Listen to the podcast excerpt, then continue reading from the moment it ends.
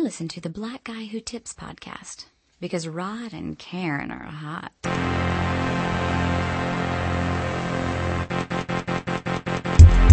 Carrera, dumb it down. Coolest nigga, what? Dumb it down. FNF up, dumb it down. Dumb it down.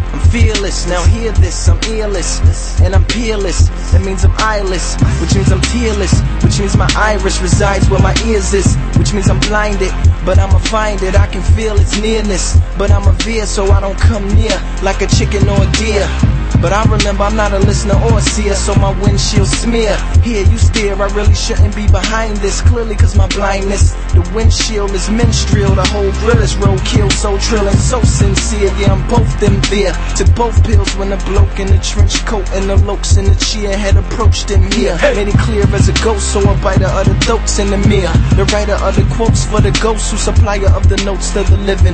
Rivets in his rosette, pockets full of posies given to the mother of the deceased. Awaken that wall till I'm resting in peace. You going over niggas' heads, Lou. They telling me that they don't feel you. We ain't graduate from school, nigga. Them big words ain't cool, nigga. Yeah, I heard me and vicious, nigga. Nigga song for the bitches, nigga. We don't care about the weather, nigga. And you'll sell more records if you And I'm mouthless, which means I'm soundless. Now as far as the hearing, I found it. It was as far as the distance from an earring to the ground is. But the door knockers on the ear of a stewardess in a leer. She fine and she flying, I feel I'm flying by, cause my mind's on cloud nine and in the mind at the same time. Pimp see the wings on the underground king, who's also Klingon, to infinity and beyond. Something really stinks, but I spinks like Leon. Or lying in the desert, I'm flying on Pegasus, you flying on a pheasant. Writer of the white powder, picker of the fire flower, spit hot fire like dialing on Chappelle's skit. Yeah, smell it on my unicorn. Hey. Snort the white horse, but toot my own horn. Hey. Sleep. You've been shedding too much light, Lou. You're making them wanna do right, Lou. They're getting self-esteem, Lou. These girls are trying to be queens, Lou. They're trying to graduate from school, Lou. They're starting to think that smart is cool, Lou.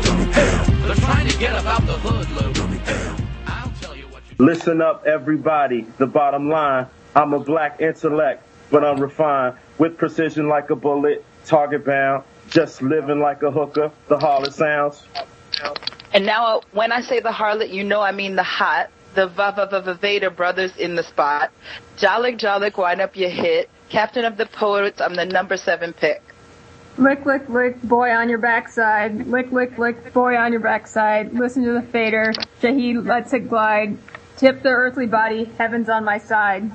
I think I'm the echo, by the way. Oh, well, that was not interesting. Part of it. Hey, welcome to the Black Guy Who Tips podcast. Your host Rod and Karen, and we're in the house for a very special Thursday edition of the podcast with three guests, and the echoes in the house too. For those that are into that, shout out to the remix. Shout out to Phenom Black. Shout out to the remix of the podcast. But and we'll try to work on that as we do the show. But yeah, we're live, and that means sometimes things go wrong. The first voice that you heard, you should have heard on the show before. It's my man Chris Lamberth, and he's a comedian extraordinaire. He's also a very emotional guy that likes to watch romantic comedies. So I call him the rom comedian. What's up to everybody, Chris? What's going on, everybody? Going the Distance is an underrated romantic comedy, so check that out if you haven't. So what's been up with you, dude? It's been a while since we had you on the show, but what's up?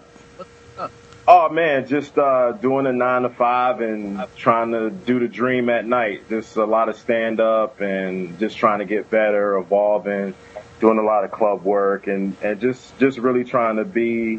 Just trying to put myself out there and be the best comic I could be. You met any more famous people since you've been since you talked to us last? I guess like if you watch The League, I think we talked about it. No, I think we talked about it the last time I was on the show. Kind of. I don't know. I'm trying. I can't really think of anything. Okay. Who was the last guy? I think the last time you were on the show, we talked about Mark Maron. Okay, Mark, man. But I thought I was, okay. I work with Steve Ranazizi from The League, one of the guys, if you watch that show on FX. Yeah. And, I worked with him for a weekend, and this guy named Pete Dominic, who's on Sirius XM. He has like a political radio show, and also, oh my God, what is wrong with me?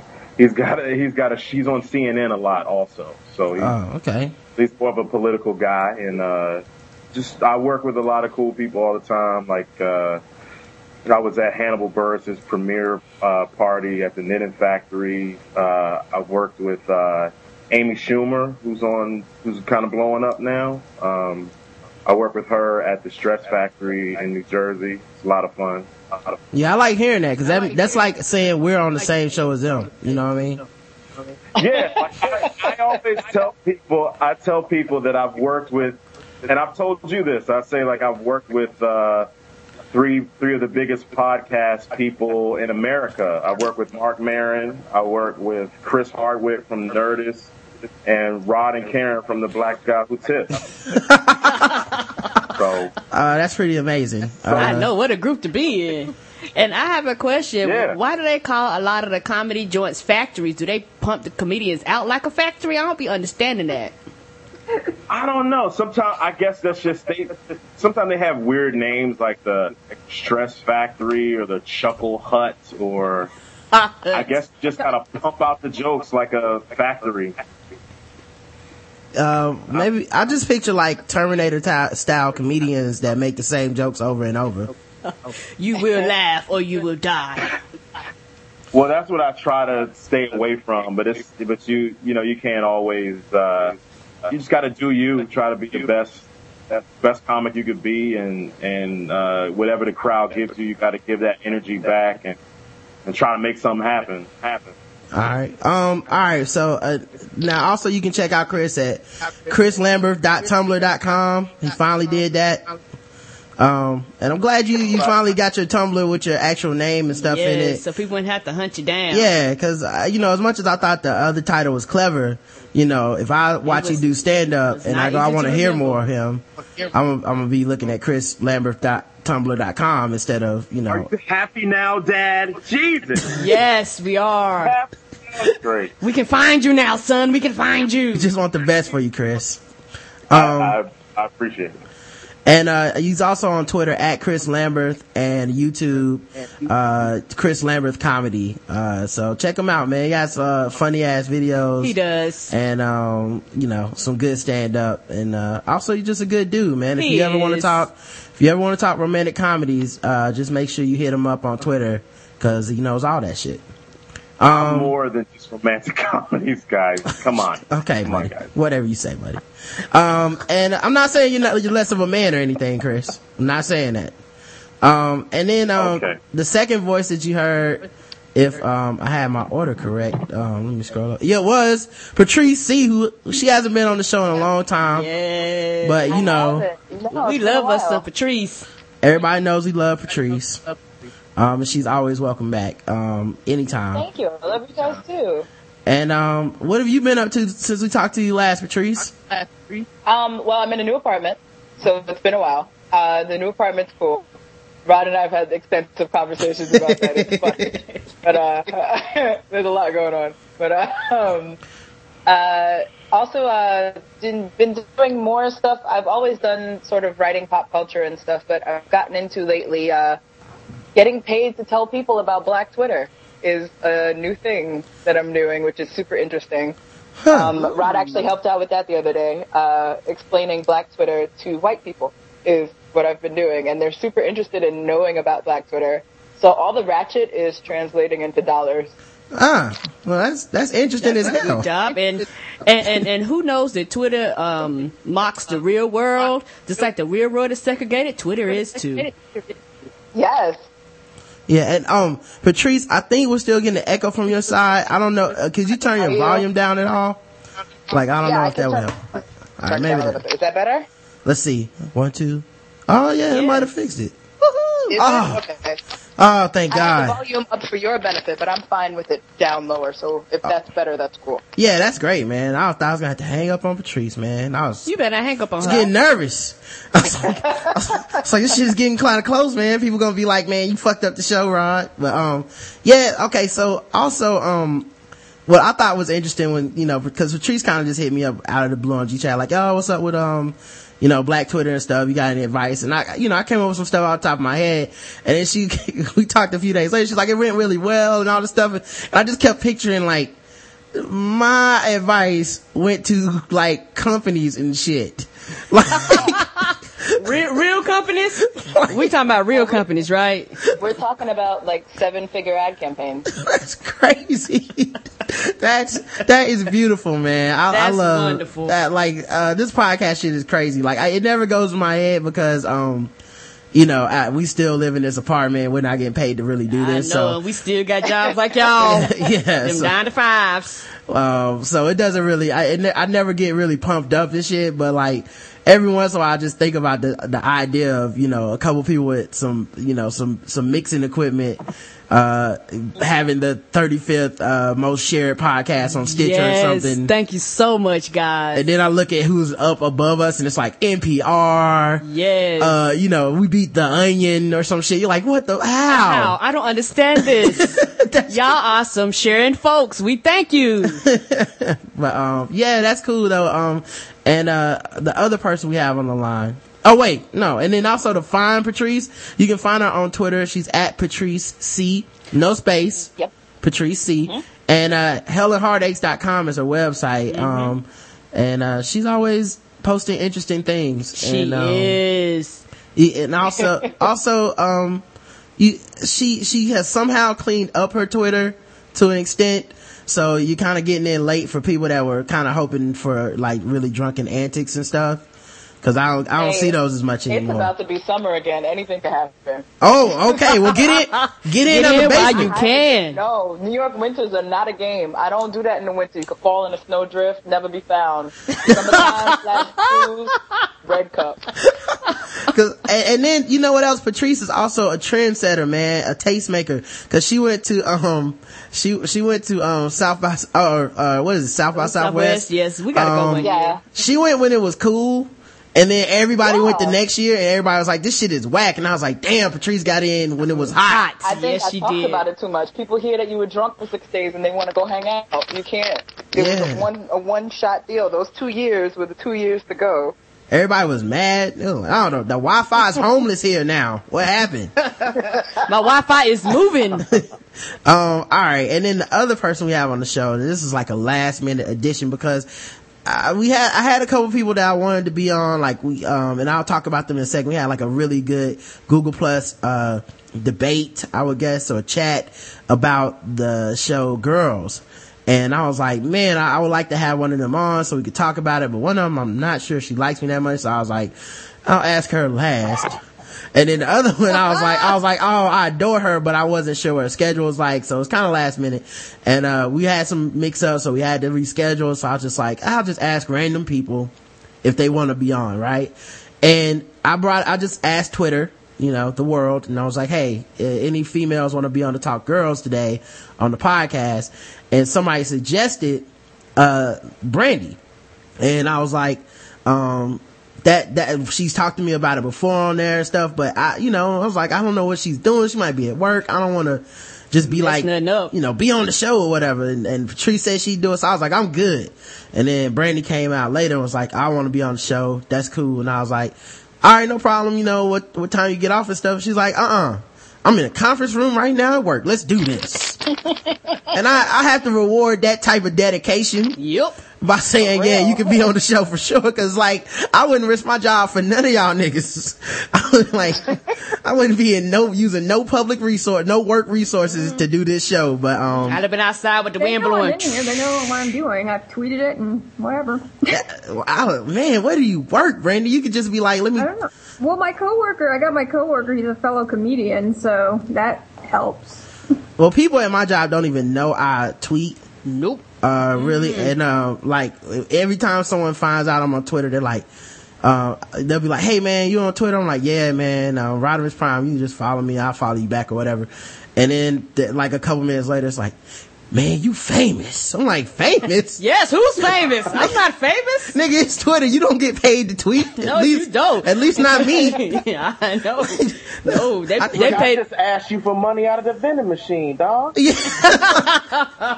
Not famous. Yes, they be like, you got all those tweets, man. You blown up. All those people follow you. Yeah, I got like 3 friends at the Y that are like these kids. They're like young kids, like maybe 14 to 18 years old or whatever. And they're all about Twitter, so they found out my Twitter and shit, and they were, oh man, you gotta follow me back. I was like, yeah, no problem man, but talk about interesting shit or I'll probably unfollow you, cause you know, whatever. And cause it doesn't matter, you know, if people unfollow me all the time. And so then he's like, give me some advice, what kind of stuff should I tweet? So, I was like, anything. I was like, what kind of shit is that, man? I don't know. I've had people ask me that before. It's like, whatever comes on to your mind. Yeah, I tell people tweet about things that everyone is doing, and then you'll be fine. But all right, so the Brandy, she has a website too, and I've actually been to your website before, Brandy, and I actually have your blog favorited as one of my blogs on my what was it, Firefox, where like I go check it out every once in a while. It's houseofprocrastination.org, and she's on Twitter at the Brandy. And Brandy, you're also a comedian, right? Yeah, I do comedy, I do stand-up. So how long you been doing stand-up? Altogether almost 3 years. Damn. Yeah. 3 years. Are you you know, you ready to quit your job and go do it full time? I like health insurance, so. I feel you, honey. But I mean, I'm doing it, it's going really well. I'm up here in Minneapolis. I'm fortunate to be an MC at Acme, which is a really good club up here. And yeah, I've got to work with some great people. I got to work with Todd Glass, last week. Yeah, Todd Glass is mad famous on the podcast circuit too, man. That dude's big time. He was headlining like a week or two after he came out on Marin's podcast, so that was pretty interesting. He's really nice. Well, yeah. I think did you ever? Yeah, go ahead, Chris. Go ahead, Chris. Did you ever work with Maria Bamford up there? No, I've met her a couple times when she's passed through, but I have not. I don't know when she's going to be up next, but all the MCs definitely want that week. So yeah, she's great. Yeah, she actually she seems really crazy. Yeah, she's sweet in real life. She's so nice, and watching her like work like the room afterwards and like meet people and just like walk up to them and be like, hey, and like be really interested, or at least pretending to be, about what people are saying. It's pretty amazing, because I could not do that, and I probably should be able to. I'm a bad liar. I can't pretend to be interested if you are not interesting to me, so I should probably get on that, unless like money's at stake.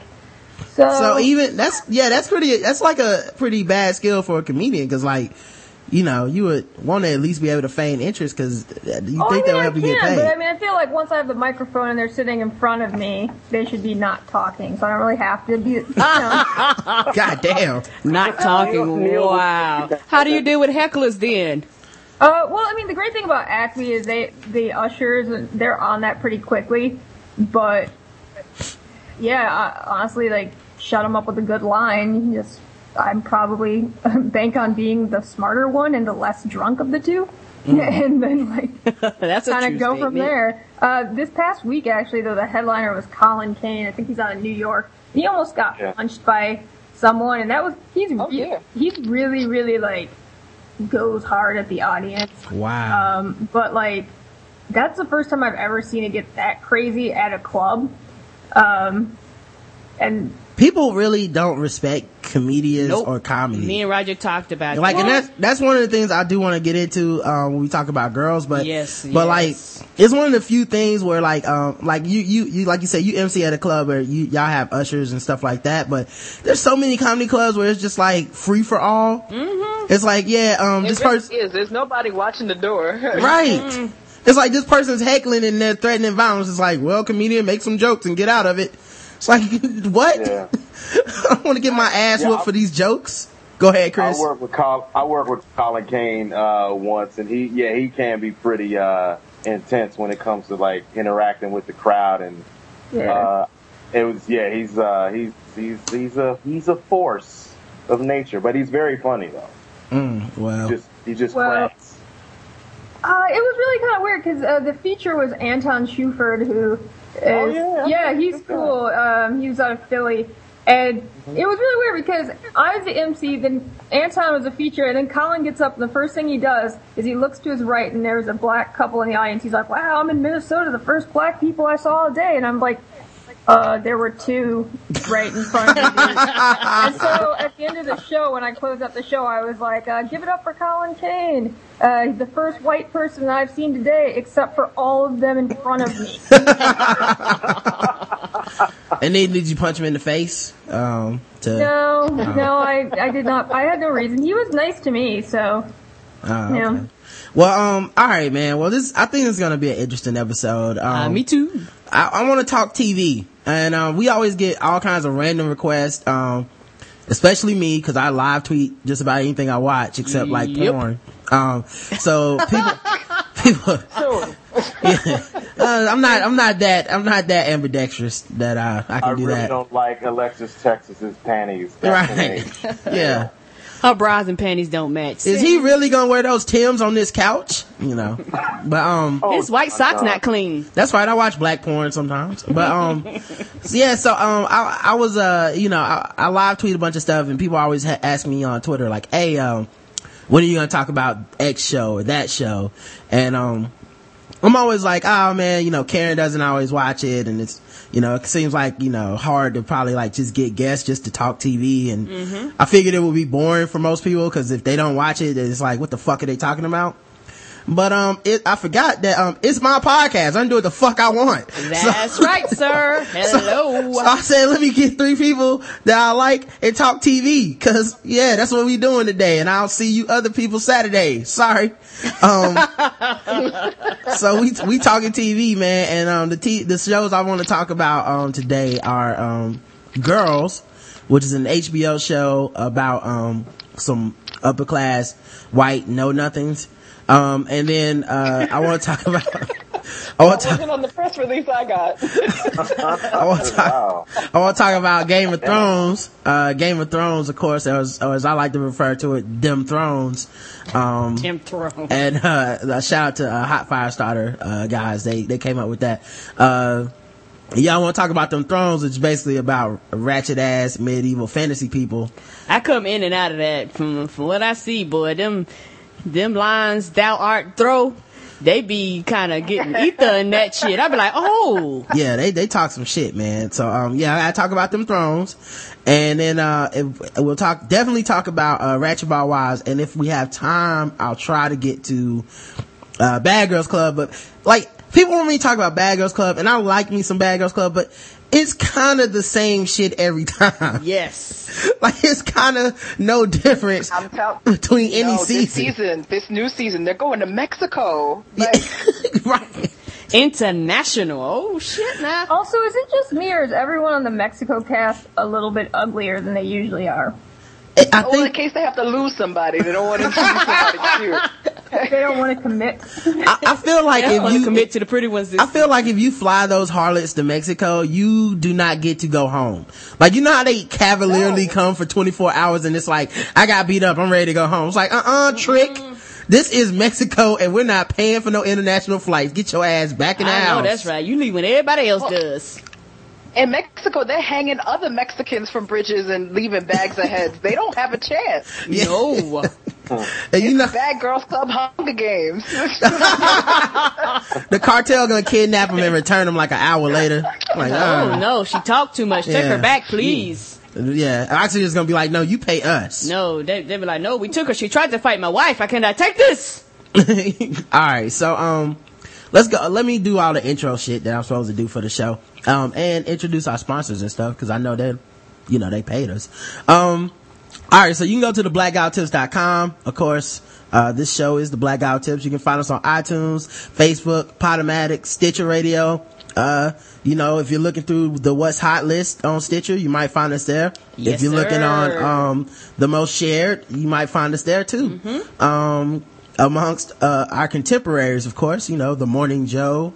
Rachel Maddow. Yeah, yes, I'm just a shot. Wait, don't tell me. I messed that all up. You almost take that. Car Talk, you know, if you want to find us amongst, Dave Damashek's NFL podcast, and maybe, they can step their game up to us. Amongst clean podcasting. Yeah, right. Amongst reputable people. Yeah. That do this for a living. Reputations. Like, I looked on the list, man, and I saw we were above Keith and the Girl, and I was like... I was shocked. That's impossible, and that won't last long. No. As soon as they start pushing that shit, we will fall back where we belong. I took a screenshot of that shit quick, like, ooh, we went in for a little bit. We'll see how long this lasts. All right, you can also, shout out to people that's listening from Keith and the Girl, because I love them. It's my favorite podcast, and please don't troll me, nerds. All right, so you can also donate to the show when you go to Blackout Tips. Subscribe to our actual page so you get updates. You can also listen to the show and watch it live from there by clicking on the live shows on Vocal tab at the top of the page. You can also go to our store and buy stuff and put us on your chest, and if you really like something and you need to change or whatever, we can change items. Somebody wants our safe t-shirt and they want it in long sleeves. So we're gonna roll that out tonight. You can also follow our Tumblr, theblackouttips.tumblr.com, and all that good stuff. Follow us on Twitter. I'm at Rodimus Prime. I'm say that again. That is SNDAT. You can call the show. Talk to us live on Saturday mornings at 704-557-0186. Or you can email the show, theblackouttips@gmail.com. Very easy to get in touch with us. And the show Twitter is at TBGWT. We also have a Donate Your Account campaign going through Facebook and Twitter. You go to donateyouraccount.com/TBGWT and donate your account. Sign up, man. It really helps us promote the show, and I'm sure that's it'll help spread the word even more for like Stitcher and stuff like that to keep pumping us up, man. Get us more listeners. The official weapon of the show is the taser, and the unofficial sport is bullet ball and bullet ball extreme. Yes, sir.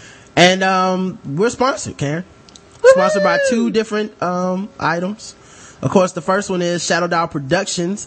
They are sponsoring us, and they want us to talk about the last possible day to get a copy of the DVD Dirt Cheap Therapy. Dirt Cheap Therapy is a comedy feature film that stars Alexa Yeans, Nathaniel J. Brown, John Fowles. Like, everybody's in there.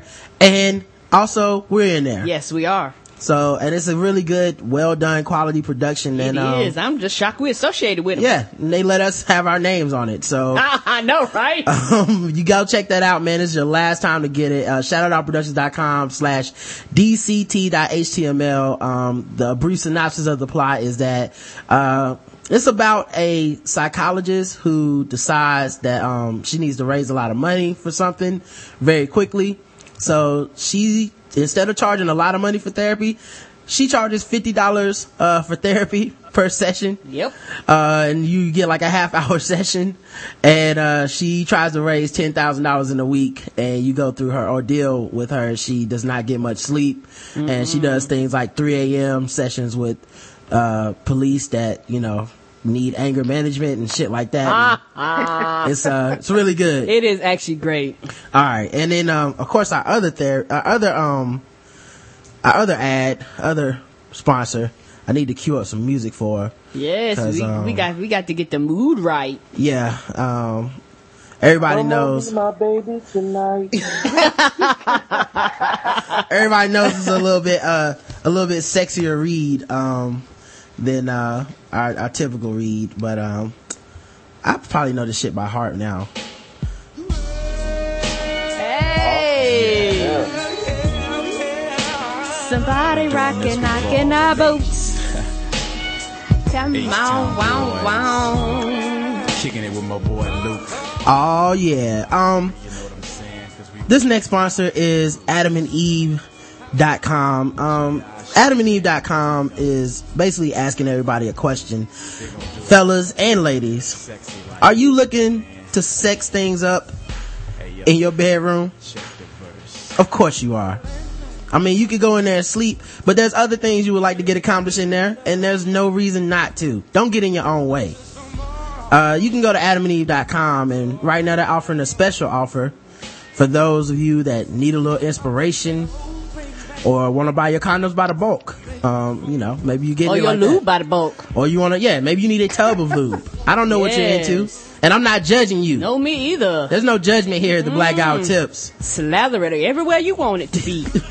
Slather that lube, people. Yes. Get to slathering. Like grease. What they want you to do is get 50% off of any item just about in their store. Yes, sir. That means things that you have to rev like a chainsaw. Yes. I'm talking it might take diesel. I don't know. Yeah.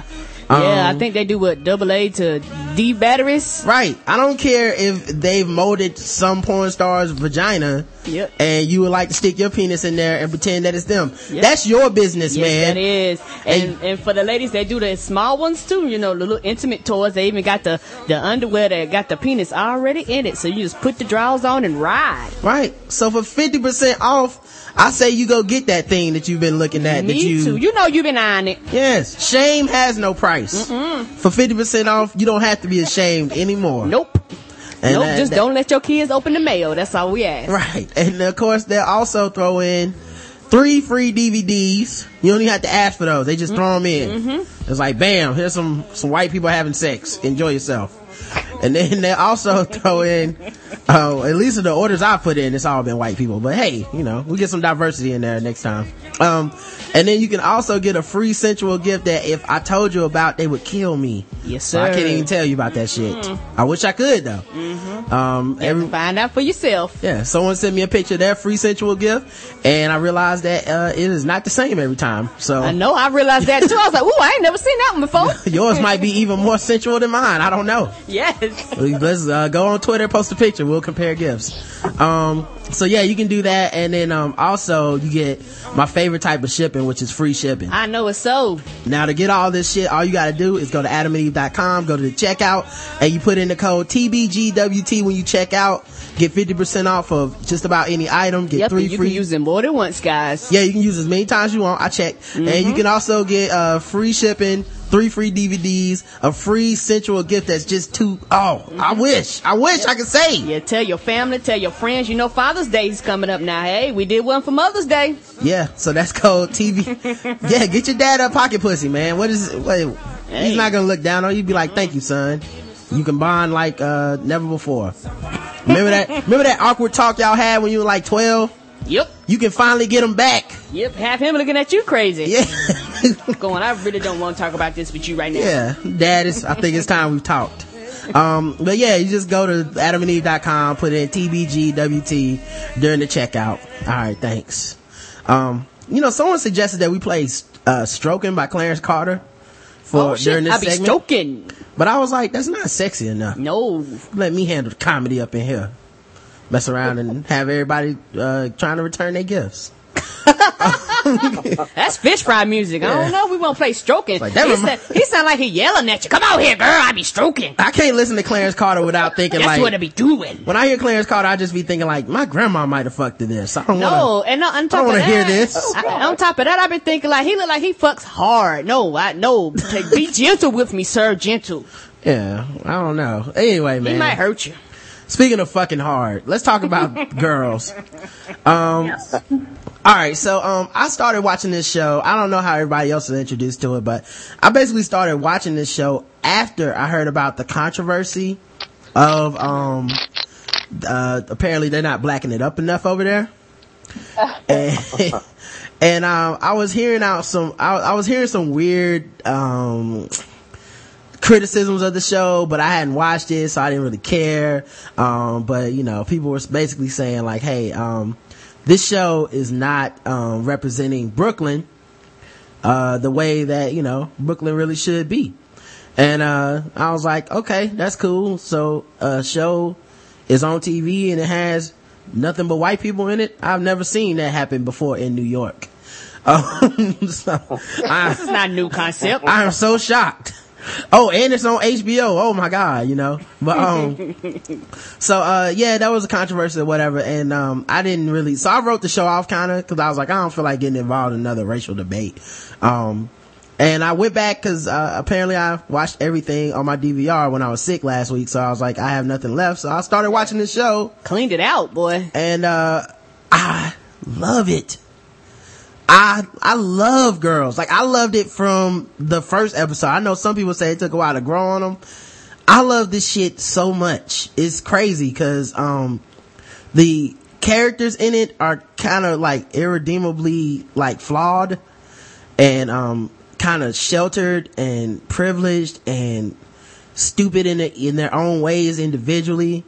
I don't like any of them. I don't root for any of them. But I love this fucking show. Oh, so let me just get y'all's general impression of the show, and I'll go from person to person. I'll start with you, Chris, man. What's your general impression of Girls?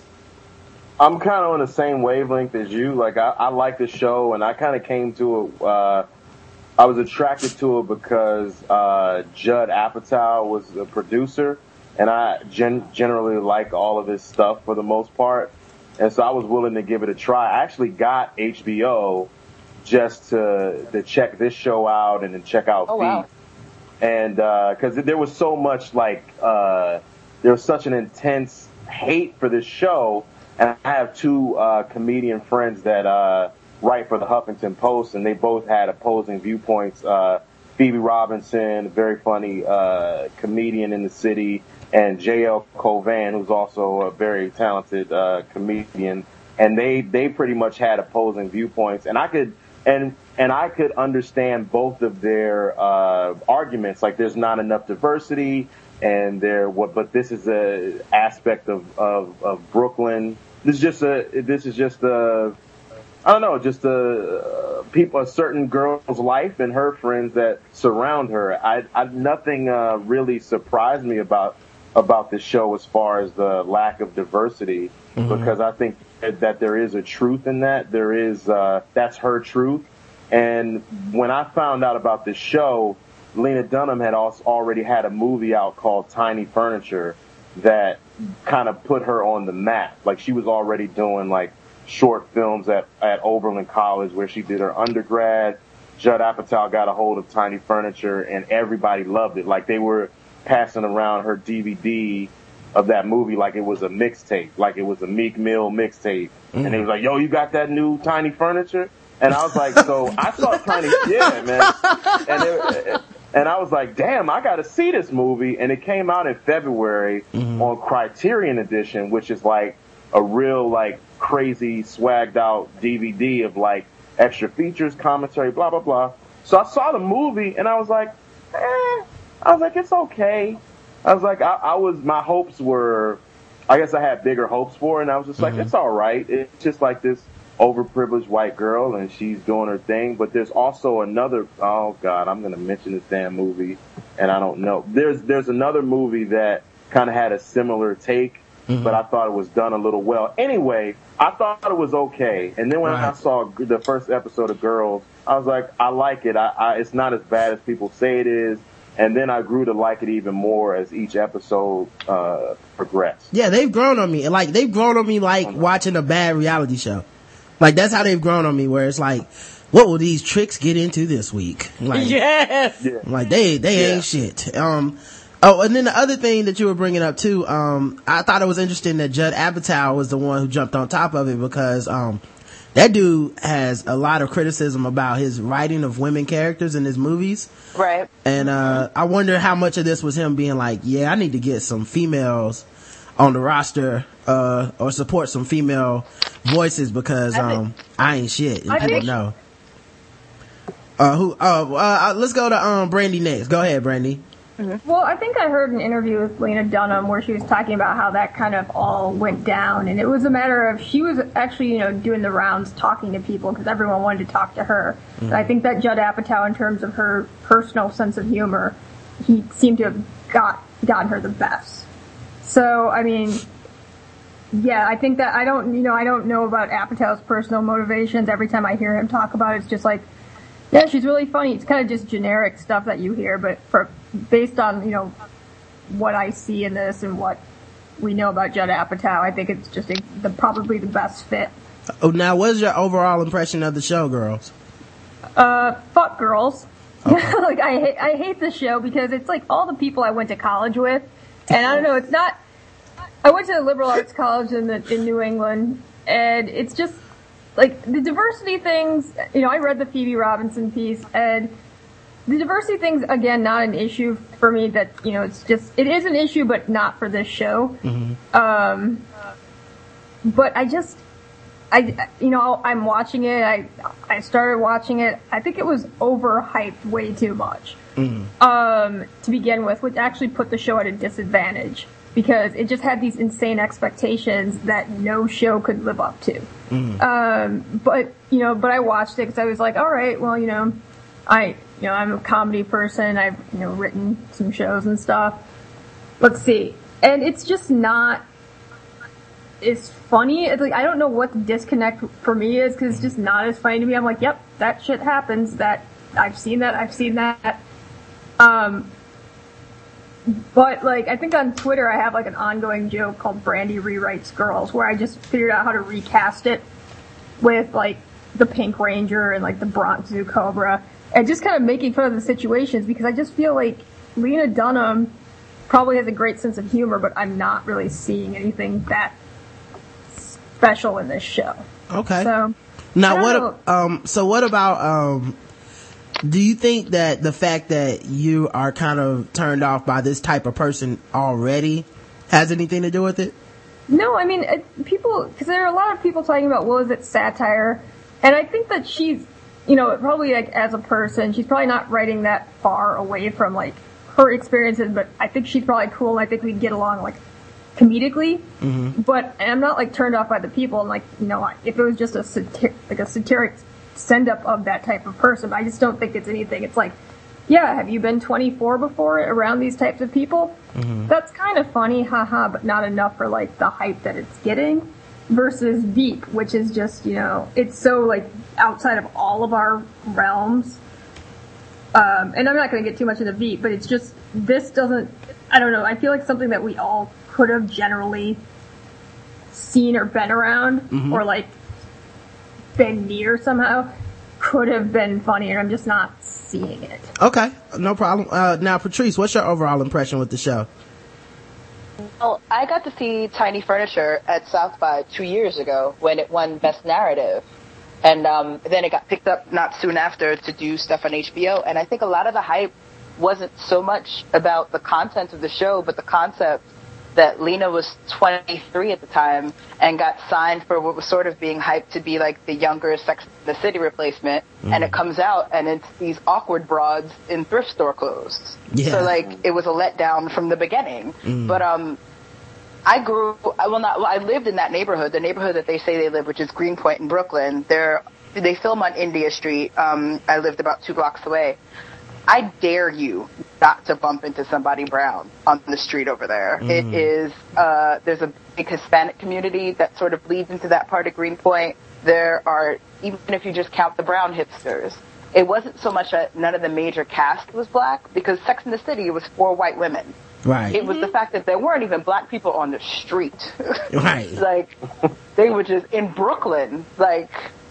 I don't get, and I dare you to find a group of girls in their 20s now in Brooklyn that don't have a black friend because they cannot sing Jay-Z if they don't have a black friend. So, and I think along the lines of what Patrice was saying, I think that they're also touting the fact that this show is really location specific. Like I think New York Magazine, right. Someone had like a map of all the hangouts. So I mean, I'm not that familiar with Brooklyn, but I mean. Generally, from what I gather, I've been there a couple times. Yeah, there would be, it's weird that they got the locations so right, but not the culture of the locations.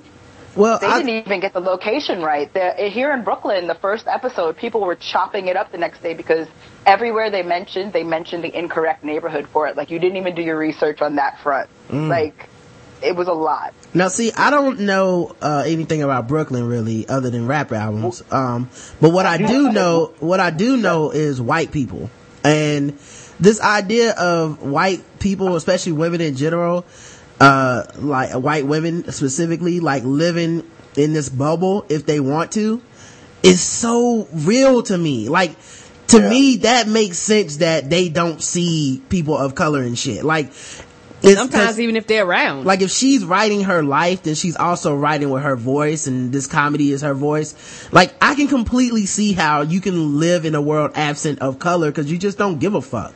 And none of your friends are black. No, I'm not saying it's not possible. Like, as friends, they didn't have that. But, I mean, I live in Prospect Heights in Brooklyn, and it is pretty much, like, it's kind of a white. It's starting. There's a lot of beige people. There's no outright brown. There's a lot of beige. I guess what I mean is, like, I don't think it's realistic. I don't think that what they're doing is portraying reality. I think they're portraying her idea of what reality is. Like in the last episode where she was talking to Adam.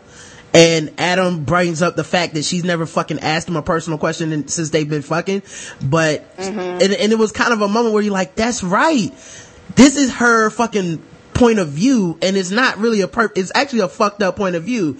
And she's so myopic and so self-absorbed that, a lot of shit is happening around her that you're just never gonna notice or never gonna see until she's kind of aware of it in her writing voice. You know, I don't know if I'm just being way too meta or whatever, but when I look at it, I'm like, it makes sense to me that there aren't black people around because she don't fucking see or know or care about any black people, so fuck them, basically, for her. Well, until Donald Glover comes along next season, that's... right. He's got, but like, I think you're absolutely right, Rod, because I'm not from the area, but I perform in Brooklyn quite a few times, like, what Patrice brought up, Greenpoint, like I've done a show like at Bar Matchless. Do you know that, Patrice? I was not far from there.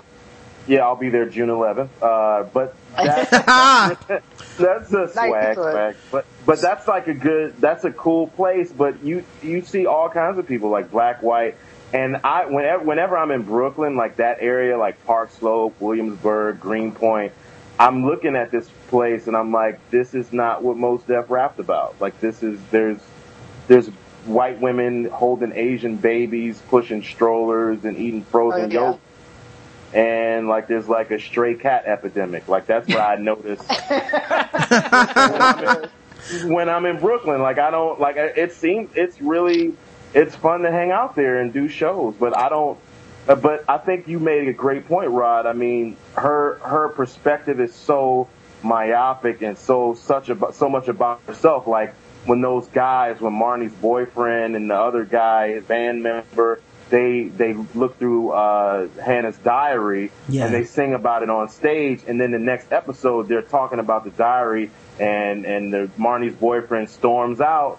And all the Hannah could say was, do you think that's pretty good, the writing? Right. If it wasn't about you, would you have thought it was good? That's what she said. Yeah. Like and to me, that's kind of the whole show is like, this is not real.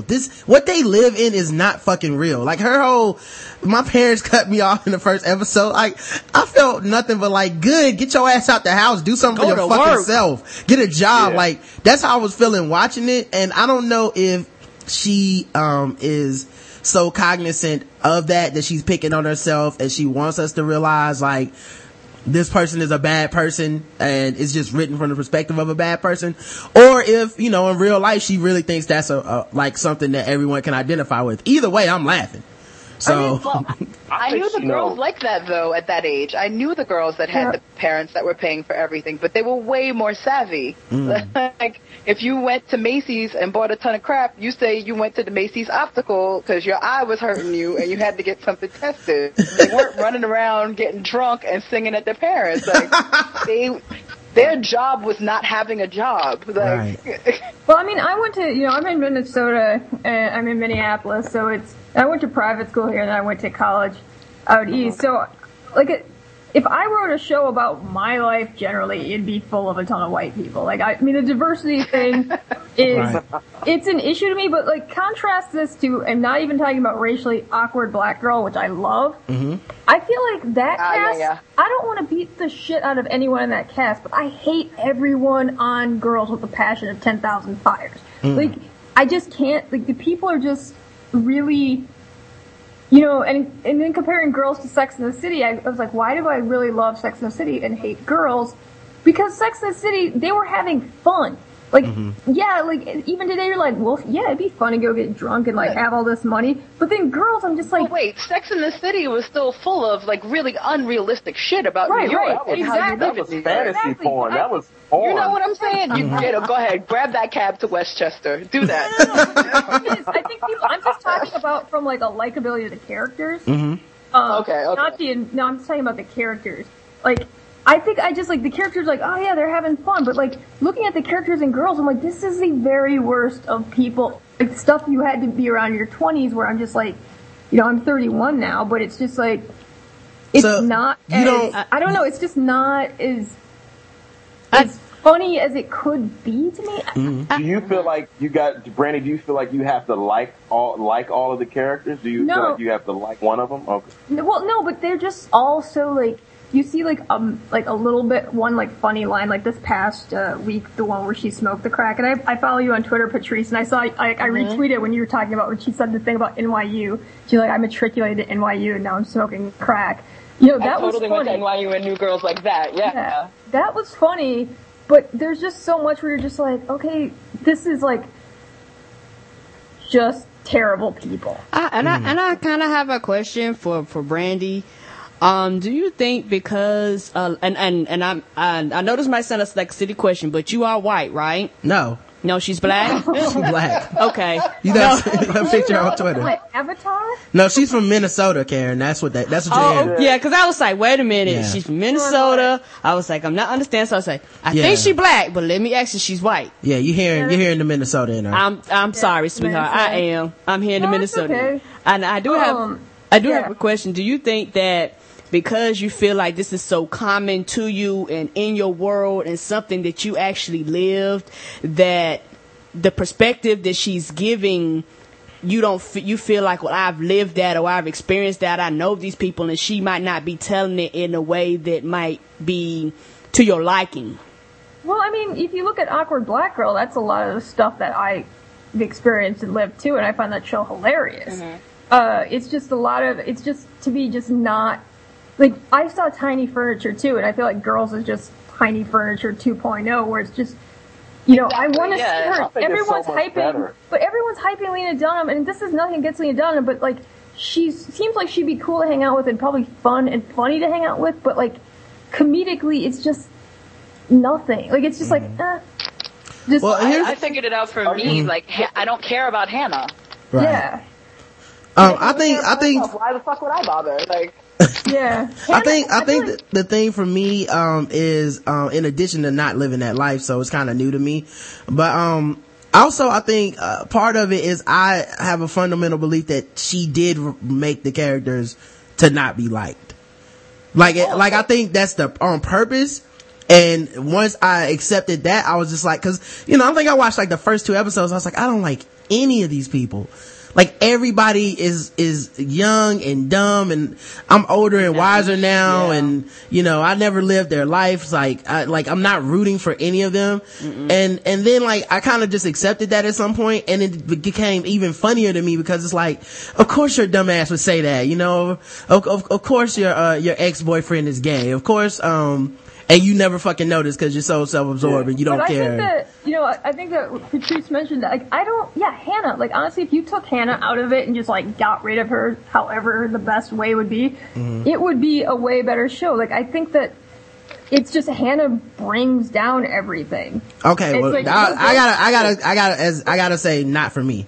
I just gotta throw that out there. Like, Hannah, for me, moves the show so well because it is her aloofness and her awkwardness and her just shallowness that makes that show good. To me, it would be like taking Larry David out of Curb Your Enthusiasm. Like, I need that anti-hero there because she is playing it to the point of being so uncomfortable that you almost don't want to see it. Like, right? I already did my 20s. I don't want to be that uncomfortable again. I'm good. See, I think y'all bringing up great points. I mean, I think that's what makes the show interesting. I mean, I think we first saw it. I mean, the first time I saw it, I'm not going to project my feelings on you guys, but the first time I noticed that was like when Ricky Gervais brought out The Office. his version of The Office and his style of humor, and it just kind of, oh my God, why am I? Oh, I don't want to watch this. And like, you know, she's propositioning her boss to like sexually harass her. And like the one point that the boss made, he said, you know, you don't know how to do anything, Hannah, but we like you. You know, I see some potential. It's just like you don't know how to do anything, and it's just like there's something to be said. And Rod and I were talking about this a couple days ago about all of this made me think about why I love the movie Young Adult so much. I don't know if you guys have seen that, but have you, Patrice? Yeah. Yes, I have. Mm-hmm. Yeah, like I thought. I don't know if you guys liked it or not, but it was something about that movie that I just could not shake, and I loved what Charlize Theron did, and I bought it on Blu-ray, and what Diablo Cody did with that, like there's scenes that they took out to make her even more unlikable, like so you couldn't just say, oh, it's because of this, and you can, you know, you look at her parents and they're like, oh. Is it because of her childhood was messed up? Not really. But like, it's just like what's underneath this person. And if you can't find a quick fix for that, then it's like, well, I don't understand this. She's making me feel this way.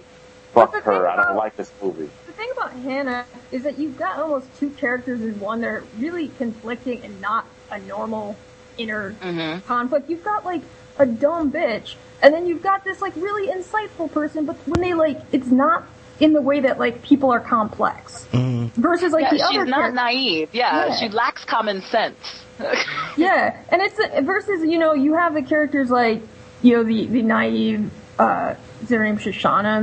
Shoshana. Yeah. And then like, you've got, like, Marnie. And you've got... And I don't dislike those characters. It's just, like, I want to punch them, and I think it's mainly because, like, when Hannah's there and the way that I have to, like, deal with her. And then, like, it's just this... I don't know. I think that for me, and comparing it to Young Adult again, Young Adult went nowhere like at the end to me, and that's not really spoiling anything to me. I think it went nowhere, but it was good, like in the same way. Well, Chris, before you respond to that, I don't want to debate Young Adult. Let's stick to Girls, cause another thing I was gonna say. I wonder how much, but for me. And maybe it's just what I'm getting from the show, and maybe it's not even intended, you know. But to me, this is a diatribe on white privilege. Like, she is literally getting by on just being white.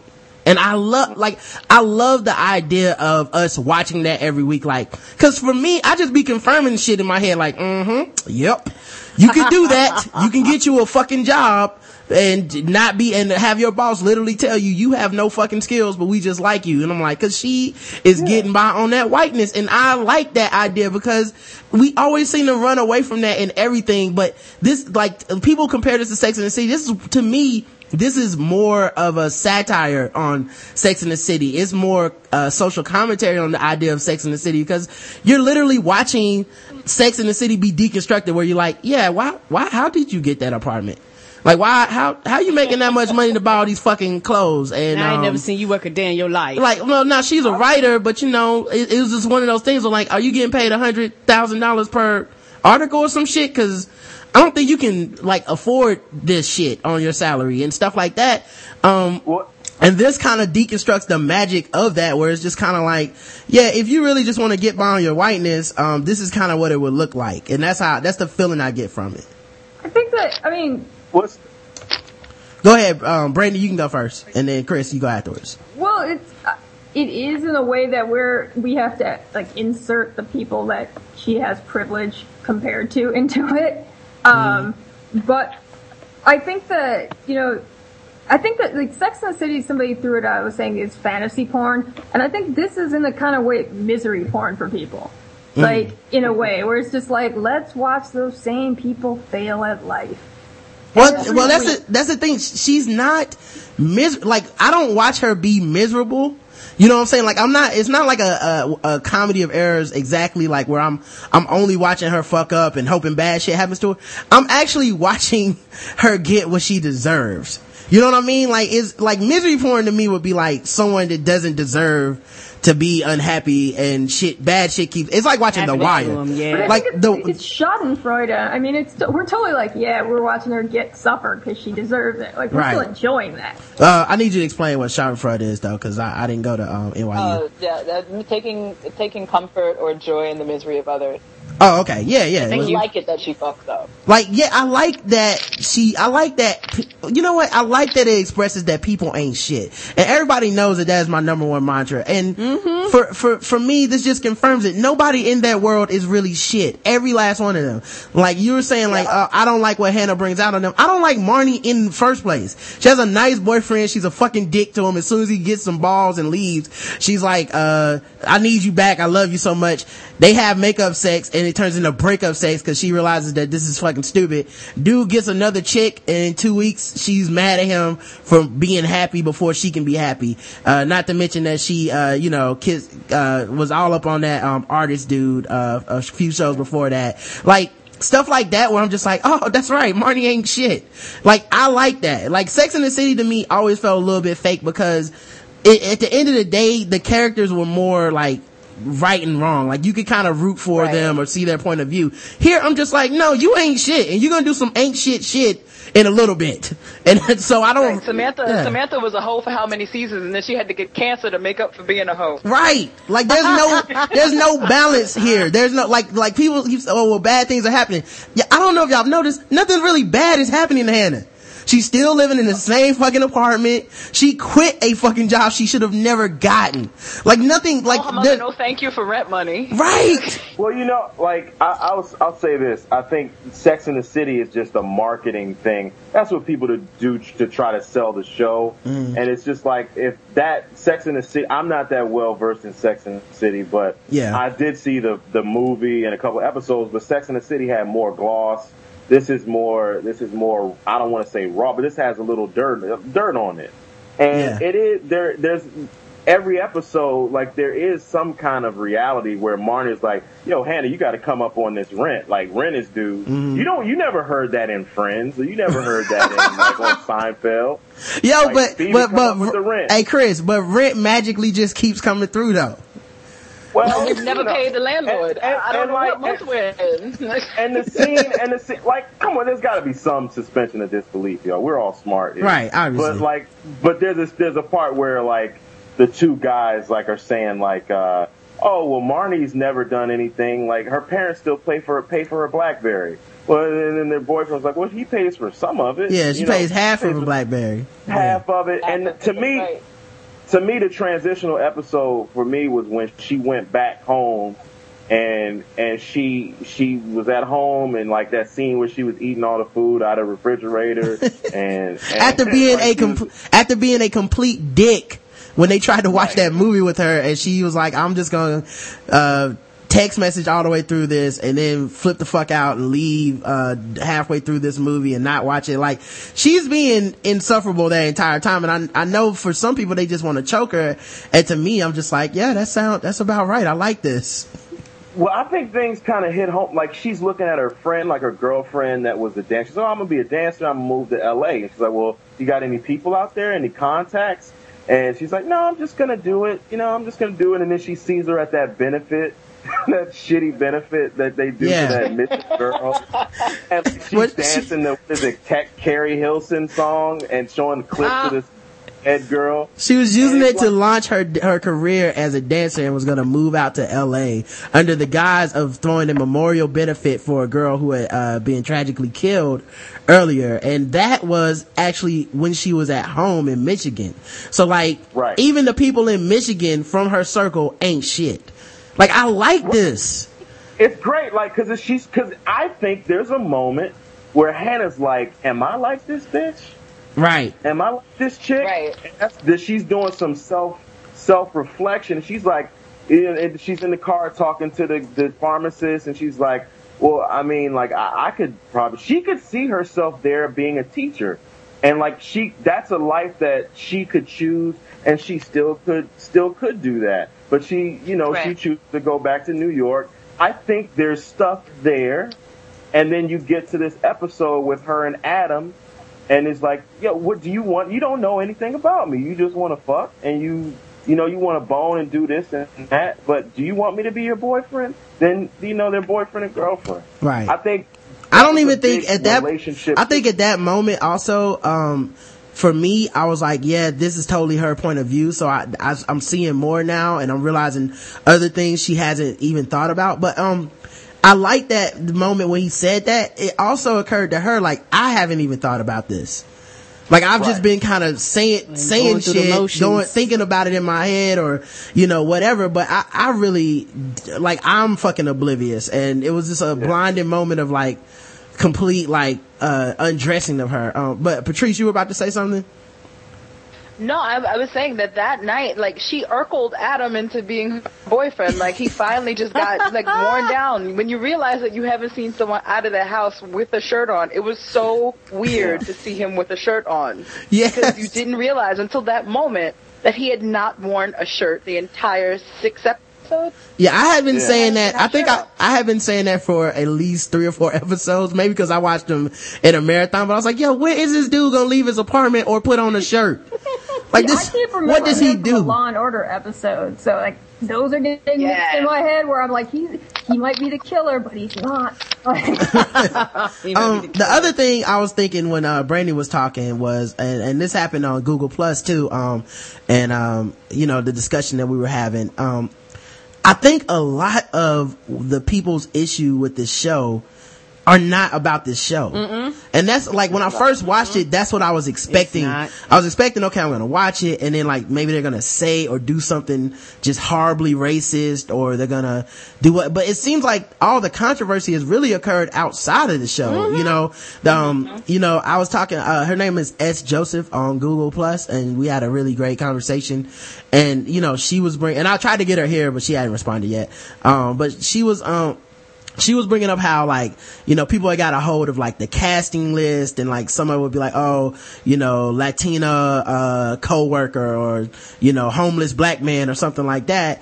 And to me, I'm like, that's an unfair shot at the show because every show does that. You know what I mean? Like, every commercials do that. Like, it's but it seems, like I said, it's more of a straw that broke the camel's back because it wasn't this show, because this show did it. It's more like, well, every show does it. When are we gonna get our fucking show? Like, why do we have to keep watching the whitewashing of America?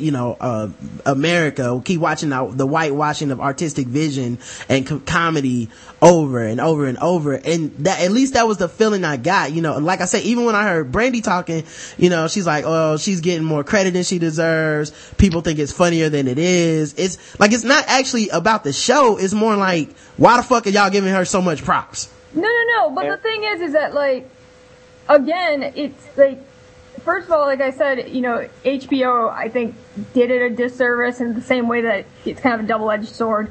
It got the publicity, but just watching it on its own, like, I'm hearing all these great things about it, and I want to see them. Mm-hmm. Like, I want to see this. I'm hearing all this funny stuff, but I'm not seeing it in the show. I'm just not finding the show funny, and that's why I think I'm hanging on. I think that's why I'm continuing to watch, because I'm hearing these great things. And so I'm just like, where is this? What, this has to be coming from somewhere. Where is this? Because, you know, I can't lie. I came to the table for the wrong reasons. Everybody's parents is somebody famous. Like the joke was that it should actually be called nepotism. Yeah, that was another critique that S. Joseph had, and she, you know, she's like kind of in that industry, so she was even like, everybody has family in the business, you know. Then, like I said, these are all things that I'm like, these are valid criticisms, I think, but it's more of a overall criticism for the industry and for HBO, maybe not necessarily the show. Like, I would hate to see this show suffer because some of the people are from Tiny Furniture that are in the movie, and some of them are genuinely her friends. Like the girl that's playing Charlie's new girlfriend is her best friend. Right. And she's also the Manhattan Borough President's press secretary. So she's doing this for kicks. Right. Like, she's casting friends. What'd you say, Chris? Okay.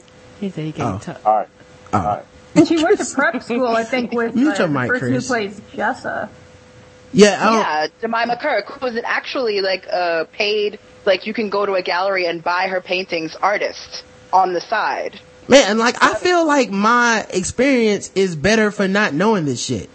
Like it's kind of like people that read. No, I'm not mad, but it's kind of like people that read the Hunger Games and then go, I didn't like the movie. I'm like, yeah, because no movie has ever been better than a book ever. Like so, like The Devil Wears Prada.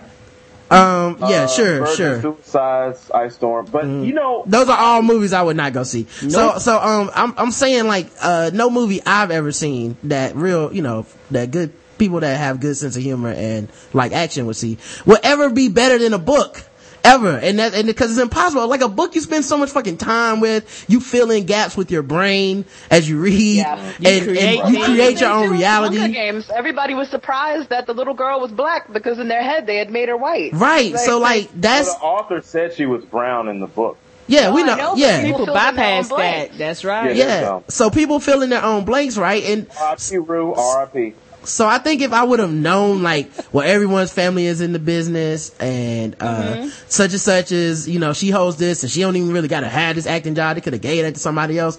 I think I would have been, like more, like inclined to dislike it. Or if, you know, or just the fact that, maybe because I create something, and, you know, Chris creates something, Brandy, you create something, Patrice, you create something, Karen, she's creating something.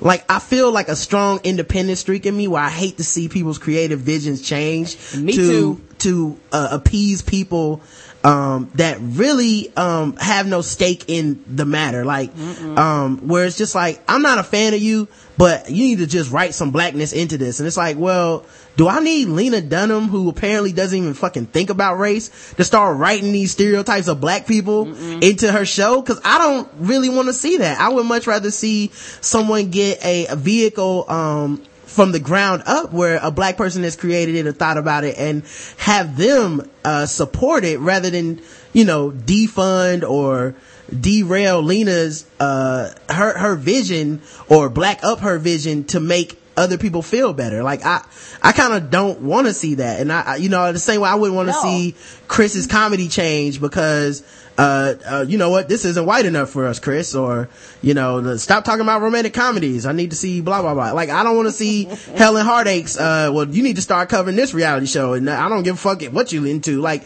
I want you guys to, everyone, including this lady who I, you know, hate all her characters, but love her show.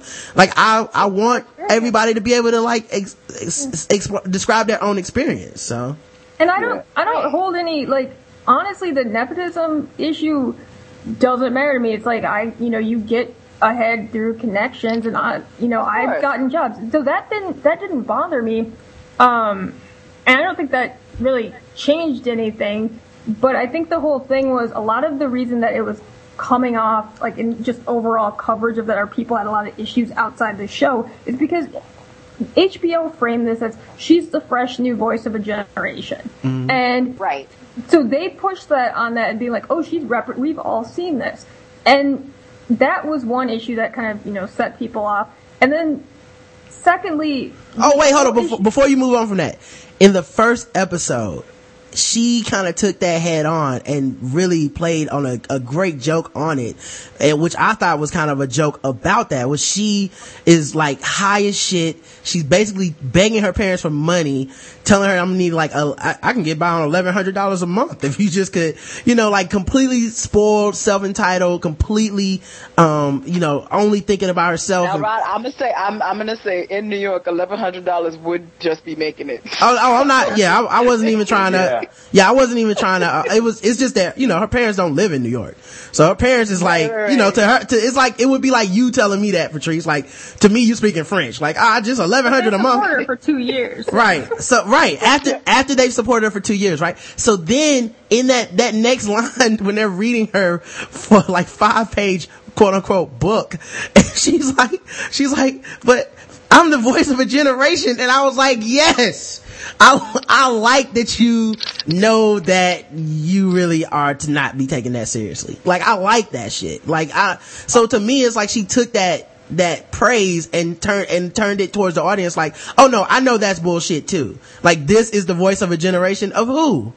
Of me. A generation of one chick or one certain type of chick. This is obviously not speaking for everyone. This entire thing is a farce of, you know, being spoiled and entitled, and this is what happens when that is unleashed upon the world. So I didn't feel like she believes that, and if, you know, if that's what HBO is saying, that's, to me, that's not what the show is saying. But go right. Ahead, Brandy. I'm sorry. No, I agree. But I think that was setting people off. And I think also the thing, what independent of the criticism about the show itself, was that people were being like, oh, it's so edgy, it's so fresh, and it's this. It's because there aren't a lot of women on TV. It's because they're not putting, you know, it's not that edgy, but it's a woman doing this, and we don't see this. It's a young woman doing this. Mm. And I think people were kind of being set off about that. Like, it's not that edgy. And they weren't like people were having a lot of trouble separating criticisms of the television industry and the television culture versus the show. And I have criticisms of both, but I think that, like, I'm just not a fan of the show itself. It's just like, I don't, you know, I didn't like Seinfeld, you know? Mm. So. Yeah, that's crazy. It came on the tail of, like, a lot of female-helmed shows just in general on TV. You had Whitney, The New Girl, all the network shows. So this was, like, something that's super, with Two Broke Girls, or something that was purposely, like, awkward. Right. Two Broke Girls is like a laugh track sitcom. Whitney is whatever Whitney is. Like, I think the point that I haven't seen Whitney. I think so. What Rod said about it being, you know, I'm the voice of my generation. I think an interesting turn would be if next season they flipped it and it was from Marnie's point of view or from Shoshana's point of view, because this is going to get old really fast. Yeah. The Arrow and the Hannah.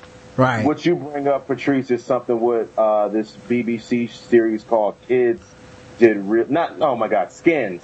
Skins. Yeah. I've seen you, Casey. Yeah. Yeah, that's amazing. Like, that was a great series. But a lot of the backlash came from, why do I have a playwriting degree from NYU and I work at Starbucks, and this girl is you know, Lena Dunham's doing her thing, or whatever like that, and I still work at Starbucks. Right. Another issue is, like... Well, hold on, before you move on from that point, I mean, it kind of reminds me of Eminem, too, how some people to this day won't give Eminem, like, that much credit because he got so much credit. Where it's like, you know, fuck that guy. I'm not, like... What has happened to him that has made it harder than for black rappers and stuff like that? And what about the extra credit he gets and the extra attention he gets for being white and for being? And I think that is coming too, where it's a little bit of backlash, where it's like, well, yeah, she's a young woman and she got her own show. Whoopity fucking doodah. There's a lot of young women that deserve their own show. They just ain't getting them. So why should I hop on board with this one chick because she was able to pull it off? But go ahead, Chris. And I'll say, like, as far as the nepotism goes, that happens with everywhere in any field. And like Allison Williams, like, she did a web series with one of my comedy buddies, Sean O'Connor, like 3 or 4 years ago, where she was, you know, plugging around doing stuff for free.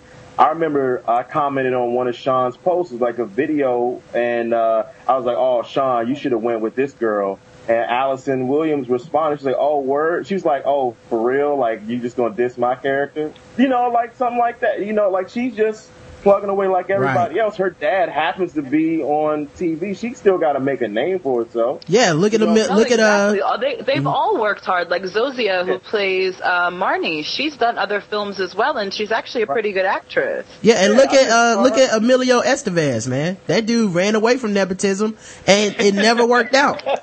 Like, no, man, you better accept that shit. Yeah. So it's like, you can take what you and to get on, and then you got to prove yourself. Never bothered me, and I'm a creative person. I'm in debt for having an MFA in theater, like, and you know, I work a 9 to 5. I'm not looking at, like, fuck these girls and, you know, whatever. But I do think the show is edgy, though. Like, I think Randy said that she didn't find it edgy. I do find the show to be edgy. From what I've seen, I find it to be edgy. I find it kind of to be dark because a lot of sitcoms, all jokes aside, was white females. They try to paint them in a very pretty light. They almost paint them, I don't want to say virgin light, but almost like they're the best creatures ever. And I'm not trying to be mean or insulting, but a lot of it is presented to you in that manner. Like they can do no wrong almost. Not all the time, but a lot of them are like this. Yeah. And for this one, it's dark. Not only is it dark, they wear, like they were talking about hand-me-downs, you know, all the women turn out ain't shit, you know. It's most men, and plus, like, most men write the women characters in comedy, so you almost only have, like, the angel and the bitch. Yeah, and you get nothing in between, and this is more of a reality, and from what I've seen, some of the things and some of the stuff that they were talking about, I could relate to, and I was like, okay, yes, that happens to me, okay, now that shit's funny, okay, now that's funny too.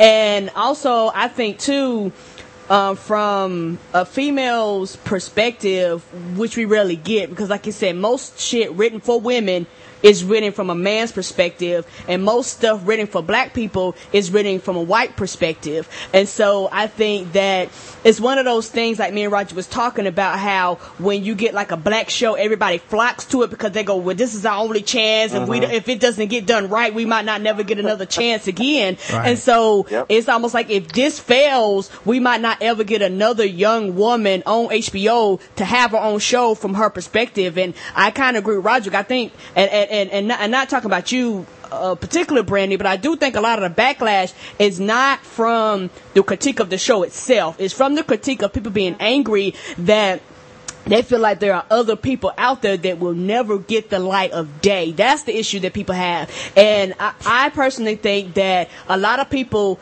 don't take creativity seriously. I think comedians are artists. I think rappers are artists. I think these are artists, which means they came out with something out of their mind, put it together, and are presented it to you. And a lot of people spit on that, and they go, but like, I can do that too, when it's not that easy. I'll take it one step further, Karen. I don't think it's just rappers or creativity. It is comedy. Like, that's one of the problems I have with this too, is, you know, people are basically saying, well, because it's a comedy, just change it. And it's not that, you know what I mean? Because you wouldn't do this with, you know, more serious shows necessarily, or you wouldn't see this done in other industries where it's just like, well, just change that shit. And this, like the flippant, like how flippant people are about the fact that, you know, this person did, well, no matter how young they are, they did work to get this shit done. Yes. They did work to get to this point. So it's kind of weird to just be like, I don't give a fuck about how you just, you know, worked your way to get whatever the fuck you got. Where the black people at? Let's just redo this, and you just write some black people. I know you probably don't really know many. You probably don't have any idea what their struggles like. You probably don't have any realistic dialogue involving them. But black it up, and I'll come back and check it out later. And to me, that's... Karen, I'm sorry. Go ahead, sweetie. No, Karen, you brought up a great point, because you mentioned that I see this in this character. Oh, I relate to that. And that's a point that a lot of people are missing, what you just said. And I feel like the more myopic things can be, the more you make things like so specific, the more universal it can become. Right. Like, it's like, I'll take like me watching a foreign film, or like somebody, like an Arabic family. And I was like, how can I relate to that? They don't even speak the same thing they don't speak the same language. And then I look at this, I'm like, this guy is like me. This guy is like my dad. Mm-hmm. And you realize that you're not really that different. No, and you're not at all. And I think too, and this is a discussion that me and Roderick had, also I think too that for a lot of people, they feel as though, me and Roderick, I put it like this, a lot of people that watch HBO and that watch a lot of the large network are predominantly white. And people don't want to accept the reality that a lot of stuff is written for that audience. And there's nothing wrong with that. Mm-hmm. But also, there are black people, there are Hispanic people, Latino people, and there are white people that want to know more about the culture. But a lot of times, we've never getting a chance. We're just bypassed. We don't want to... And a lot of those white people don't want to see majority of black people. Yeah. And people don't want to accept the reality of that. Like, HBO stuck with The Wire because HBO is just that type of place. Yes. Like, people, because people just be like, well, just, you know, black, make some more black shit. I'm like, I don't really think people are going to just keep flocking to shit that's black, and I don't think that people are going to keep supporting shit that's losing money, just to be like, we got integrity. Like, that's, nobody's in that business, you know? And right. All right. People are missing the point of, they're trying to sell this show. They're trying to sell stuff. And I think this show is more like Louis than it is Sex and the City. Right. Like, it's a little more like Curb, and it has a little edge to it. It has a little bite, and you see these people that are flawed, and that's attractive to me. I don't want to see candy canes and kittens all the time. Yes, and these flawless people. Manolo Hills. From the perspective of, you know, the whole casting issue, like, I had a show I did last year about the Supreme Court. It was a comedy. But I think that, you know, I wanted diversity. I was producer and I wrote it. And I just said, look, I would like people of color in these roles. It's not necessary, but I would like them. This is a universal experience about what's going on in this. But, you know.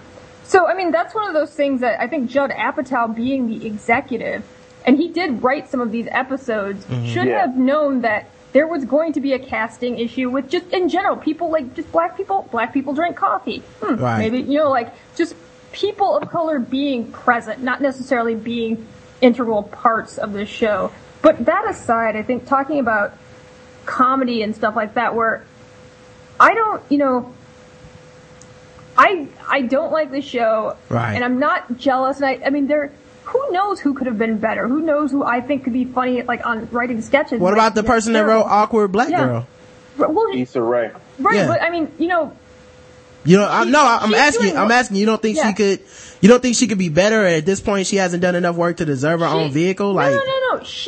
But I'm familiar with what she's doing. Right. She's met with these people, and she's doing what she wants to do. She has the creative control that she wants to do what she wants to do, and so I know her, like, story on that aspect, from that aspect. And I think the problem is that I just honestly don't find it funny in the same way that, you know, some people don't find certain comedians funny, but I know that she went hard, right, and I know that people are liking it's resonating with certain people. And we kind of, like, that's the thing, like, we kind of stopped talking about, like, I'm not even trying to change your mind. I'm not even considering, you, cause, like, you already said you just don't find it funny. So, like, to me, none of the points that we're making are even about you. It's like, not. I don't think you're jealous. I don't think I don't feel like you're any of this stuff. Like, if you don't find it funny, there's nothing that can, there's nothing I can say to you. You know, I am hanging on because I wonder, though, if this is her humor or her comedy writing. Like, my theory about Lena Dunham is that she has a hard time satirizing herself strongly as opposed to other people, which is something that, like, a lot of people have a hard time doing. And I think she's a talented writer because she wrote those other people. Right. And they're funny. And so I'm just wondering, you know, where is this? I hope she's not peaking. It's kind of like one of those things. Like, I wonder where she's going comedically. I want to see, you know, where are we in her growth? I don't know if she'll be better than now, but I just want to say for a record, I find her funny now. Like, I find Hannah funny. Like, the shit that her dumbass responses to shit is constantly funny to me. Like, you would be that fucking stupid. Like, when she went to go see her, to tell her old boyfriend and see if he had given her HPV, and she basically ended up getting completely sunned and finding out that she'd probably been lied to. She had definitely been lied to by Adam. He was gay this whole time. He thought she had no idea because she's so fucking self-absorbed, and like shit like that. What to me is clearly her being funny about her. Like this is how fucking dumb I am. And you see, like, they show him then that flashback when Charlie meets Marnie. Yes. And like, he's like, oh, your bangs, you're perfect. You're right. He's so, like, he was like, so gay in college. It didn't even make sense. Yeah, like, didn't know Hannah. Like, what got, see, to me, like, I think it's funny, but like, what's interesting to me more so than anything is just the character. Like, the character being revealed. I'm not looking at this show to say, oh my God, I laughed a few times while watching the show, but the characters interest me, and I think she's building to a point of something. I think you can't watch that last episode and not think that there's some evolution. But when you look at Adam, like, this guy's an asshole. He treats her like shit. And then, Hannah's kind of an asshole. Yeah, she's an asshole that treats him like shit. By the way, Judd Apatow co-wrote that Michigan one, too. I'm not sure which ones he co-wrote on. Yeah, that's a good one, too, man. I like that episode. Yeah. Oh, all right, man. So, let me also get back to something else I want to talk about. But I'll just end it here and say, I think the real solution to all this shit is HBO gotta talk to some black people, man. Like, we need black vehicles, dog, or vehicles of other ethnicities and other points of view than just white. Like, it's not about changing Lena Dunham shit. Nope. It's about why the fuck can't somebody else get a chance to tell their shit? And like, I found it really telling, or at least interesting, what Brandy said. Well, the lady who made Awkward Black Girl might not want to, or doesn't want to do stuff because she wants to keep her creative control. And I'm like, that's kind of fucked. Well, not just doing what she wants to do. But I mean, but the idea of, just the idea of creative control being lost when you're black. Like, well, I want to go do this thing. Well, you know, if you want to go do that thing, you're not gonna have as much control. Yeah, and they water your shit down. As opposed to, where with Lena Dunham, we kind of feel like, well, she's getting to do whatever she wants to do. And I think that's a feeling that is based in reality. Like, we know that, it's like the 5 heartbeats. How come the crossover don't ever cross over to us? Like, I feel like that's a real thing in our black experience in, the entertainment industry is like, yeah, you can blow up, but at some point the suit's coming out the office and he's going to say, Dave Chappelle, you need to change this shit.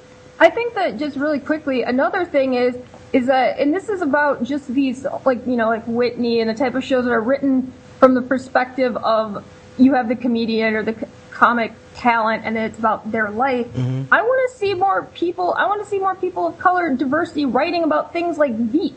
Like, things where it's just like, I just want to see more of the people being able to do, like, my style of writing is, has nothing to do with really my life, and I want to see more people who are just writing these shows, like Mad Men, where they're not in an ad agency, or just all kinds of stuff like that. And I'm kind of sick of these biographical comedies.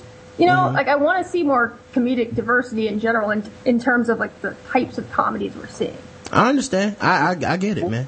All right. Go ahead, Chris. I just want to say this. Like, I think the creative vision, that shifts, that happens to black or white. It's obviously going to be the cards, the deck stacked against black people when they get in those rooms. But there's also there's a movie called The TV Set that came out about 5 or 6 years ago about a guy trying to get a TV pilot on, and his struggles with that. All of those people are white, and it's just hard anyway. Yeah. Like, people, it's not about how talented you are as a writer. That helps, but it's like, can you sell soap to these people in Wisconsin? Yeah. Housewives who watch this show, can we sell this detergent? Right. It's art. When art meets commerce, it always gets murky. Yeah. And sometimes you get lucky. But Lena Dunham had to change some shit too. Yeah, but I'm just saying, the idea of losing that creative control if you're black, is that shit's real though. Like, I think it's more real for black people than other shit. Just look at TV and you go, yeah, obviously we ain't getting too much of our own shit. Unless you Tyler Perry and you proved you can make it without white people, ain't nobody coming to the doorstep and letting you do what you want to do for the most part. Not to be devil's advocate, everything. Oh, don't you mean white devil's advocate? Not to be, yeah, okay, well, I'm not to be a house nigga about it, but it's realer in everything. Right. Like, why is this any different? So that, like, I don't want to be. Well, hold on, Chris. It's not that this is so much different. It's that this is what we're talking about right now. I just want TV to be post-racial like America currently is. Right. We have a black president. So we just need a black network president. Why are we even discussing this? We should have moved on already. All right, man. Let's. I don't know if you guys even watch this show. I think Patrice might. Does anybody here watch Game of Thrones?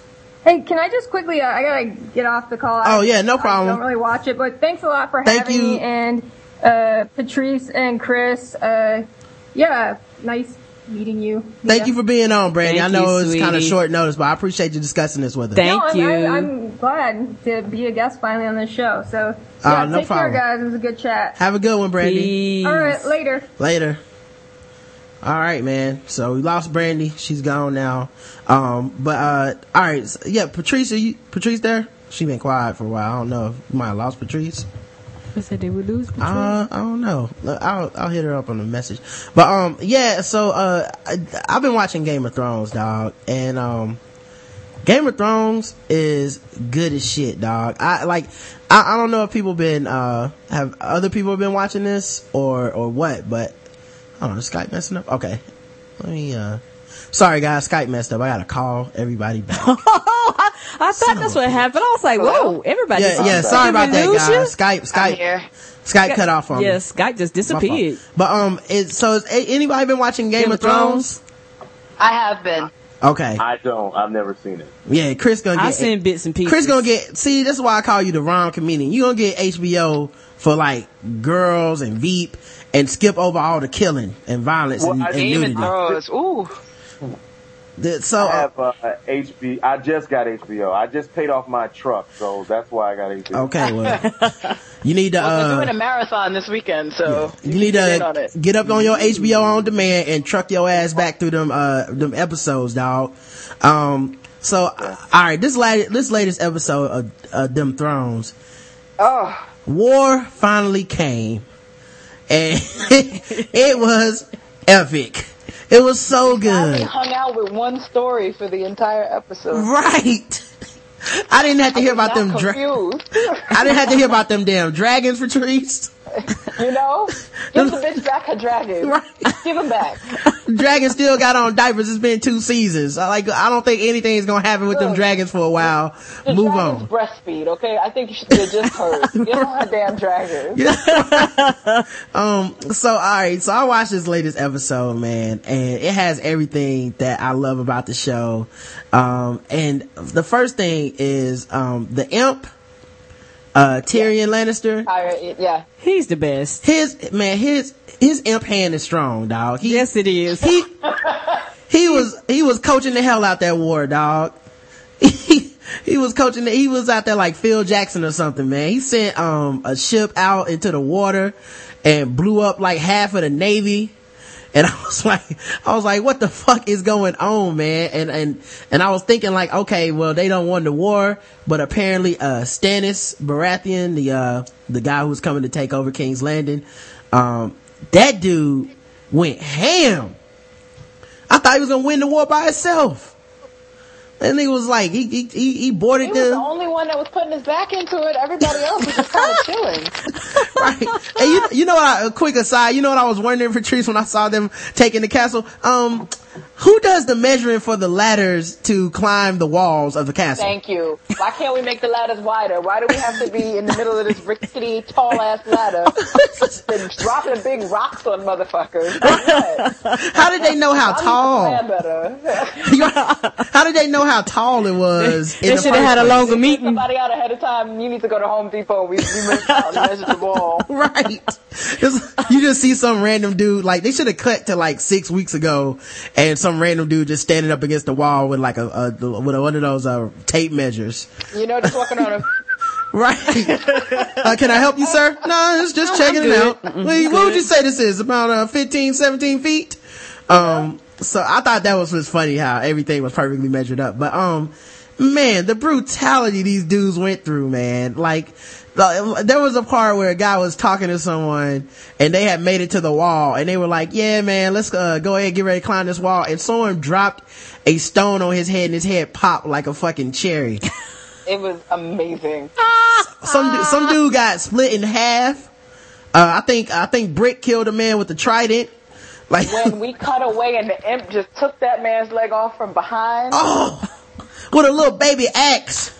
Oh. You know? I was like, go on, imp, get you some, man. He went down there. Like, he wasn't even trying to stretch up and hit you in your body. I got your leg. Bye. This is tall enough for me. Yes, like this dude was about as tall as your waist and just straight up delegitated that man.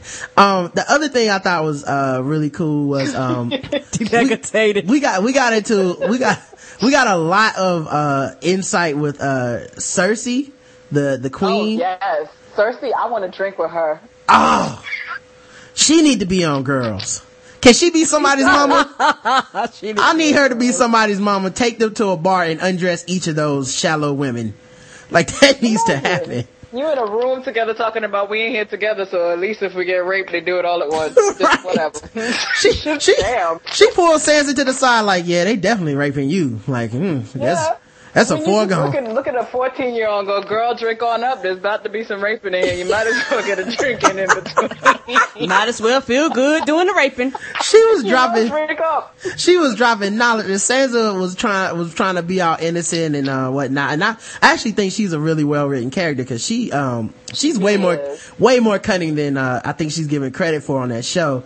But when she was like, but you invited all of them here, and she was like, cause I'm expected to.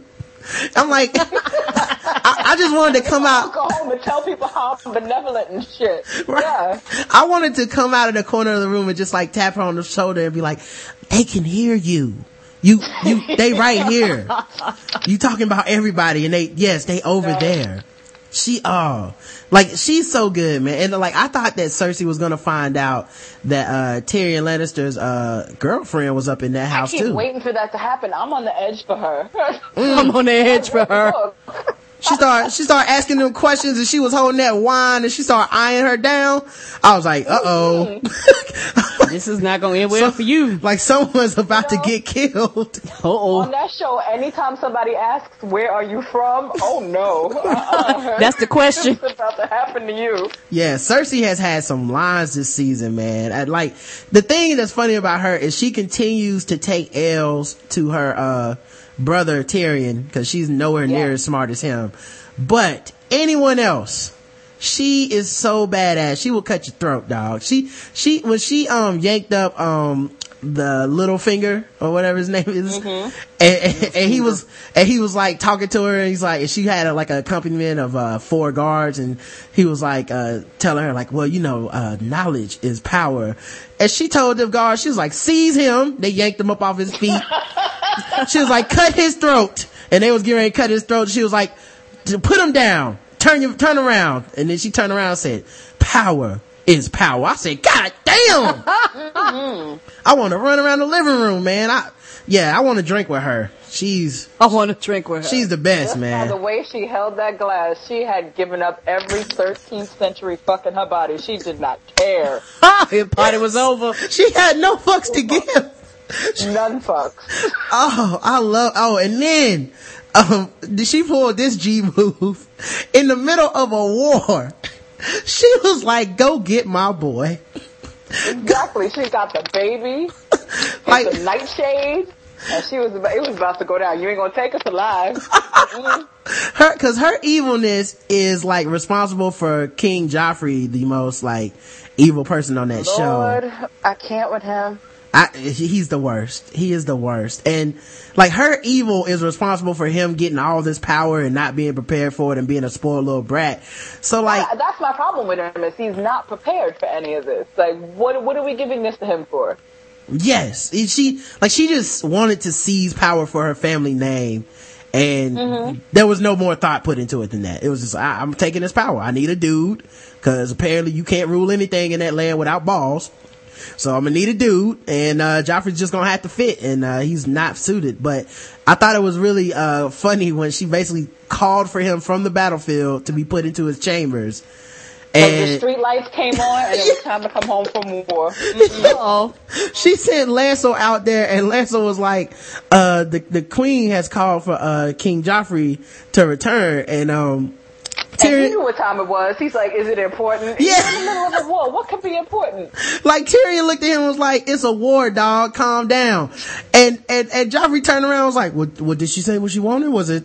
I mean, because I could go. I mean, I can just, y'all got this, right? My mama has said. Yeah. He looked at them dudes like, y'all got this war for me, right? I'll be right back. I'm going to take a break. How you going to walk off and leave in the middle of a war? That's when people just started quitting. Dog, the most loyal mother, he was slicing people open and extracting their guts at a moment's notice. Oh. He called for a drink and said, fuck the king. Yo, this dude, let me tell you about Dog, man. Cause out loud. Dog got fucked up. Cause he got, like, all that shit on his body. It's all fucked up from, like, when he got burned and shit. Somebody burnt him. And his head stay wet. It stays slippery. Like, I don't know what they wet. They must have, like, they burned him with something and then put like Al Sharpton's perm juice on it or something. Yes. Like, it's slick. Extra like, greasy. You gotta put plastic on your furniture. Like ye olde S curl somewhere. You gotta put that plastic on your furniture if Dog coming through, man. So I can't sit on my good couch. No. I don't blame you. So like Dog was fighting, right? And he was kicking everybody's ass, you know, typical Dog style. And my man Bron, who had got into it with Dog earlier, shot an arrow and saved his life. And then Dog looked and saw some dude on fire. And was like, I've done this before. Peace. I am out. I didn't even consider that. It was the fire that Dog was like, yo. Cause that shit slowed down. The sword or two, but they fucking with flames again. I can't be catching no fire. I knew he was worried about that fire because before he even went out, he turned to the dude on his team. And was like, one of them fucking flaming arrows come near me, I'm gonna come back and kill you and strangle you with your intestines. I was like, man, he seems pretty uptight about that. And when Bron saved his life and with that fire arrow, he was like, man, the fuck? Peace. I am out. Party is over. That nigga quit war. Not today. I fight with y'all next week. He quit war, dog. He got mad that someone gave him water. Right. He quit war like how a person quits McDonald's and shit. Fuck this. He walked out mid. Give me my paycheck. I ain't returning my uniform. The only thing he needed was like a Wendy's apron and a hat to throw on the ground and to make it official. And be like, I'm coming back in the break room and everything afterwards. He's like, I'm coming back for my last check. Did he throw his axe down like a spatula? Fuck this, I'm out. Man, he quit. He said they was like, how you just gonna quit? He said, fuck this war. They said, what about the king? He said, fuck the king. And he was out, dog. Oh God, that was so good, man. And then he went and chilled in Sansa's room because apparently that's like his hangout spot. That's like the second time he been up in there. I don't remember the book quite so well anymore, but I think he knows that the sister, the other one, is still alive. Mm. Like he's working, and he knows that her kingdom is a bit stronger, so he has to lay it down where it's gonna go properly. Yeah, that's true. And they don't really fight with flames up there in the north, so maybe he like, I could do a lot of water. He's like, I could do good up here. I'm great. How hot does it get? -30? That's perfect. That's perfect. Sansa's mama's rolling with that big tall woman that's just killing everybody. Oh man, yeah. She's the best. And then okay, so also with Sansa, another thing I noticed. Do you notice how she is giving that passive aggressive venom to Joffrey at all times? Mm-hmm. Cause Joffrey's like, I've named my sword and I've called it Heart Eater. I was like, okay, lame. That's lame. Okay, bro. Let's see how many hearts he eats. And he's talking all this shit. And so, she was like, he was like, and then I'm gonna slay, Stannis. And she was like, will you slay him yourself? And he's like, what? I don't discuss war. To me. Mm-hmm. Right? If he's laying down and I just happen to be walking by, yes, I'm gonna get a kick in. Don't you worry. She basically called him a sissy to his face. Right? She called him a little bitch to his face because he was like, I don't discuss, tactics of war with a woman. And then she was like, oh, you're right. How silly of me. Of course you'll kill him yourself. War on, sissy. Yeah. Be gone. Because you're not a bitch, right? Yeah, you You wouldn't be that, huh? You're not a punk. Be gone. I have a dick bigger than yours. Get out of my face, sir. Yeah, man. She is good, man. I like me some Sansa, man. Every time somebody try to get her to crack, she'd be like, I love King Joffrey. He's the best. She's trying to stay alive. You heard about Anne Boleyn? No, they don't kill bitches out here. She's like, I'm not downgrading to Wiz Khalifa. I'm just gonna stick this out to the end. My parents are AWOL. This is all she got. Right. After this, I'm on the street. I'm a common girl. Oh, you know? Man, I thought that was good. And then I gotta go back to Stannis, dog. Dude, Stannis was like LeBron James in the NBA. What he just did, it's like he just took a sword and said, fuck it, I'll do it myself. Cause he was the first one off them boats. He was the first dude over the wall. They had to they were losing and they had to pull this motherfucker off people. He was like, we can still do it. I breathe. It's like, dog, it's too many of them, man. We losing. No, I got this, man. I thought that was, really epic, man. And I didn't realize, apparently, I must have missed it in the translation, but he didn't bring that red witch lady. No. Yeah, like I missed it. Apparently, I guess the pirate dude that's like his boy called him out and was like, "Yo, man, you can't be if you win this war with this witch, you're not gonna get enough props, and you're gonna be the dude that needed a crutch." So he was like, "All right, you right, dog. Let me just go ahead and not do that." So apparently, that motherfucker, he didn't bring her, and I was like, dog, you could have used that pussy poltergeist, dude. You know, she got a good last time. Yeah. She won the last war in like 10 minutes, dog. I'm not sure you don't want to bring her, dog. Joffrey would be dead right now, man. So I wasn't too, it was kind of messed up that they lost. And then, there was one more thing I was thinking about with the show. Let's see, and then Tyrion almost got his fucking face cut off. I couldn't deal with that. That was too much for me. Oh, I was like, and I seen that sword coming, and for some reason, in my mind, I was like, oh, he could figure a way out of this. Nah, 6'8" dude with a sword, pretty hard to come out of that unscathed, dog. Oh yeah, the sword was taller than him. Yeah, like, I don't think them that Mensa table and all them strategy books. I don't think any of that shit helps. Nope. When a big ass dude is swinging a sword at you, I want to see what's gonna happen next episode though. And I hope they keep season finale. Yeah. Hopefully they keep following the story because I want to see what Big Daddy Lannister is gonna think about the King's Landing. They've been pretty true to the book, and the things that they've added have been so random. Like Joffrey with that club with the two girls. Yeah, that's not in the book. That's what I heard. That's what I heard, man. I heard that. They're in the most ridiculous things.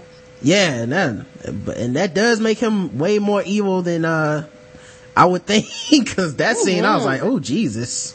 Like, when she first held that up, I did not realize that she was going to be hitting the other girl with it. Yeah. That's what's going to happen, and I did, oh, no. Right? I was like, that won't fit. I was like, where's that supposed to go? I was looking at that shit like, you know when you're a kid and they give you those shape puzzles? I was like, those two things don't belong. A circle and a square? Hmm? So I thought that was, but I want to see what Granddaddy Lannister does up in there, because he is a fucking, like, he is a no nonsense dude. He's very sharp. I don't think it's gonna take him any time to figure out the disarray that King's Landing is in, and I think he's really gonna be up in there like, wait a minute, you bitched out and ran from the war and hid in your room. Y'all was in here about to kill yourselves? Like, what the fuck is going on? Literally dropped the poison on the floor the moment the door opened. Had already topped the cap. Right. And then what do you think? If he had stopped to pee, that baby would have been dead. Right. If he would have took the long route, hit everybody in there dead. Thank God he knew the lay of the castle, because the baby would have been dead. And what do you think is going to happen with Jaime Lannister, the knight, and because he got a foul mouth too, man. That dude be talking. I have never seen a dude talk more shit in handcuffs. You gotta keep your spirits up. He thought he was gonna die, man. He looked at Lady Stark and was dropping ether on her dead husband. I'm like, your husband wasn't shit anyway, cheating ass. I know he got that bastard, and no, somebody like you couldn't love a bastard, so as soon as he brought him back, you probably didn't even take care of that baby. And you kind of call him more righteous than me. You gonna question my honor? I was like, what? Kill him. And look, man, when you bang your sister, you live free. You can do whatever you want after that. Oh shit! I dropped the phone. Oh god! He disconnected us, y'all. Yeah, I disconnected the sound for a second. I laughed so hard. God damn. Yeah, Jimmy Lannister dropped the mic before there was electricity. Like that. That sister fucking must be freeing him, dog. How about when he killed that dude that looked up to him? You know, should have looked sideways. Should have looked up. Oh, dude was like, "Yes, I was your squire when I was only 12." He's like, "Oh, I remember that day. You was a good, you a good kid. Why don't you come over here and say that real quick?" He's like, "How do I get out of here? What's the plan?" Well, for this to happen, the plan is you gotta die. Wham! I was like, "This dude is evil as hell, man. I like that dude. I hope he doesn't die too quick, cause I like his evilness, and it needs to be around. Unlike Joffrey, who I need to die as soon as possible. I hate that kid. I do want to get back to what's her name in Shazam when they're looking for the dragons. You talking? I know you talking. Hold on, Daenerys. Daenerys and Shazam just walking around. Yes. That big black man, whatever it is. I knew that. I call him Fat Hakeem Olajuwon. I knew he was dirty. I knew he was dirty. When I saw it, I was like, yo, man, this brother is way too docile in this role. Like he got something up his sleeve. He after them dragons. Were too fine. He was wearing the Steve Harvey suit of that era. I didn't trust him. Did he have a fake hairline too? Yeah, he had that gold embroidered Steve Harvey 6-button suit. That knee roof collar. I didn't trust him. No. I didn't trust him either, dog. I didn't trust him at all. And then also I want to get back to Arya, man, because like Arya is smart as shit. And I couldn't believe she navigated, like, every scene that she was waiting those tables, I felt like, when I used to work at IHOP, like, it was that dangerous. Yeah. It's like anything could go wrong. Like, it's like working the night shift at Waffle House up in there all the time. Hope I make it out of here alive. But I want to see what happened with her, her and that dude that will kill anybody for her. If she just says the name, like I like that relationship and what's going on there. And also we got to get back to the virgin. Jon Snow, wet behind the ears, smelling like Similac. We got to get back to a comedy of errors. God damn, did he fuck up? All because he wouldn't kill that chick. Like, you about to be dead out there. You're a hostage and shit now, and she taunting him like, you should have fucked me when you had a chance. Oh well, virgin. You know, and just kicking him and stuff. Like, she wrong. I know he like, I should have hit that. She right. That's what hurt the most, when he realized he should have hit it. It's like, I could have at least got some sex before I died. So yeah, that would have been the very least. Oh man. All right, well, I'm not doing any random thoughts, guys. We talked about TV for so long. I'm gonna go right into Guess the Race. And this is new. I don't know. And if you can stick around, Patrice, that's cool. If you gotta go, that's cool too. But since Patrice has been on last, we started a segment called Guess the Race, and we basically play articles or news art clips or read articles, and we've added a new element where we guess the race of the people in the article, and the chat room plays along. But be warned, the chat room is racist, very, and they will their answers are apparently so ratchet and so terrible that they're more ratchet than anything we've ever said. But they make Klansmen blush. They do.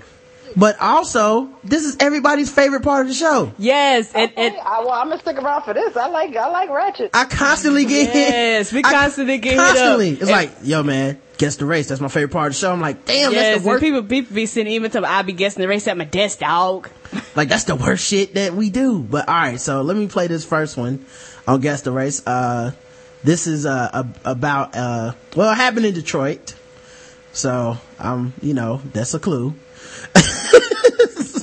cannot believe it. All right, let me rewind it. I just cannot believe it. All right. When I found out about this, I said, no, absolutely not. This cannot be real. No one would ever do anything like this.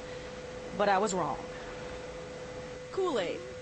Something that's meant to be enjoyable. Summertime and fun. Kool-Aid.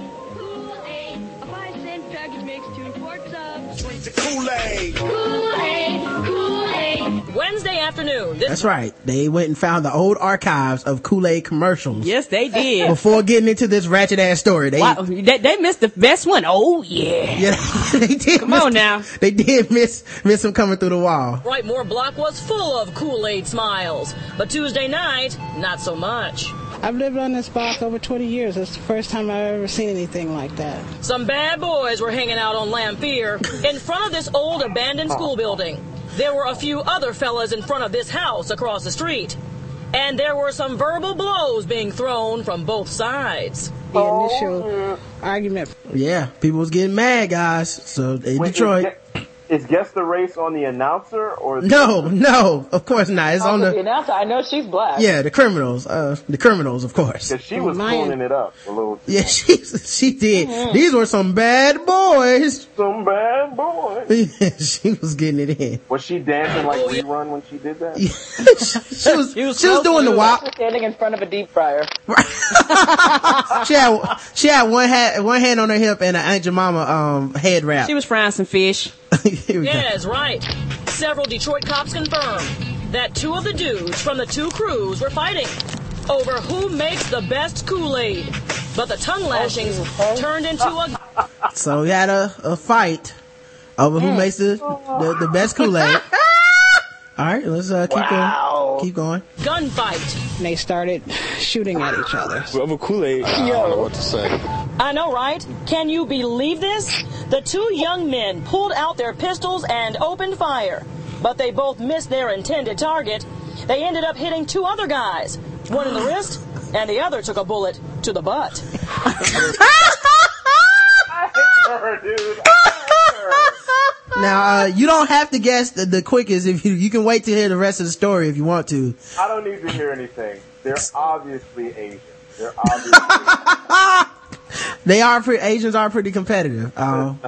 Patrice, do you want to guess now or you want me to finish playing it? I'm gonna go with some kind of Latin. Latin? Okay, all right.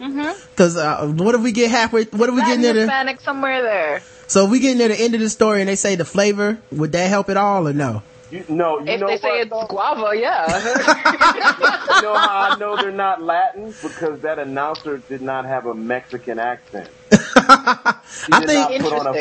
True. See, I think if we get near the end and they say the flavor is red, then I know where I'm guessing. Me too. I'm going for black. Here we go. I don't understand some of the kids today. I just don't get it. Some people ain't got much to live for, so the smallest arguments turn into the biggest thing. The way someone get that brother out the hood, he needs a chance. I like him. He trying to survive. They showed that young black dude slowed down from the Kool-Aid. Someone give this dude a scholarship to something, or can we get a white woman to come blindside this dude and get him a nice house or something? At least get him in the Everest house. She's adopted. Yeah. Right, that he need hope, dog, because that dude said we don't need to be dying on a fucking Kool-Aid. This dumb. I'm trying to be somebody. He's like, I did all my schoolwork today. This is about the realest shit I ever wrote. People are. It doesn't take very much. You look at this, you think what? That's a ridiculous thing to fight over. Yeah. And if this is our future, it is scary. Both of the. But hopefully, this isn't the future. Are we really gonna be? Is this how RoboCop starts? People. Is this how it's all gonna end for them niggas out there? I don't remember this in RoboCop 3. I don't remember this. The future of Detroit.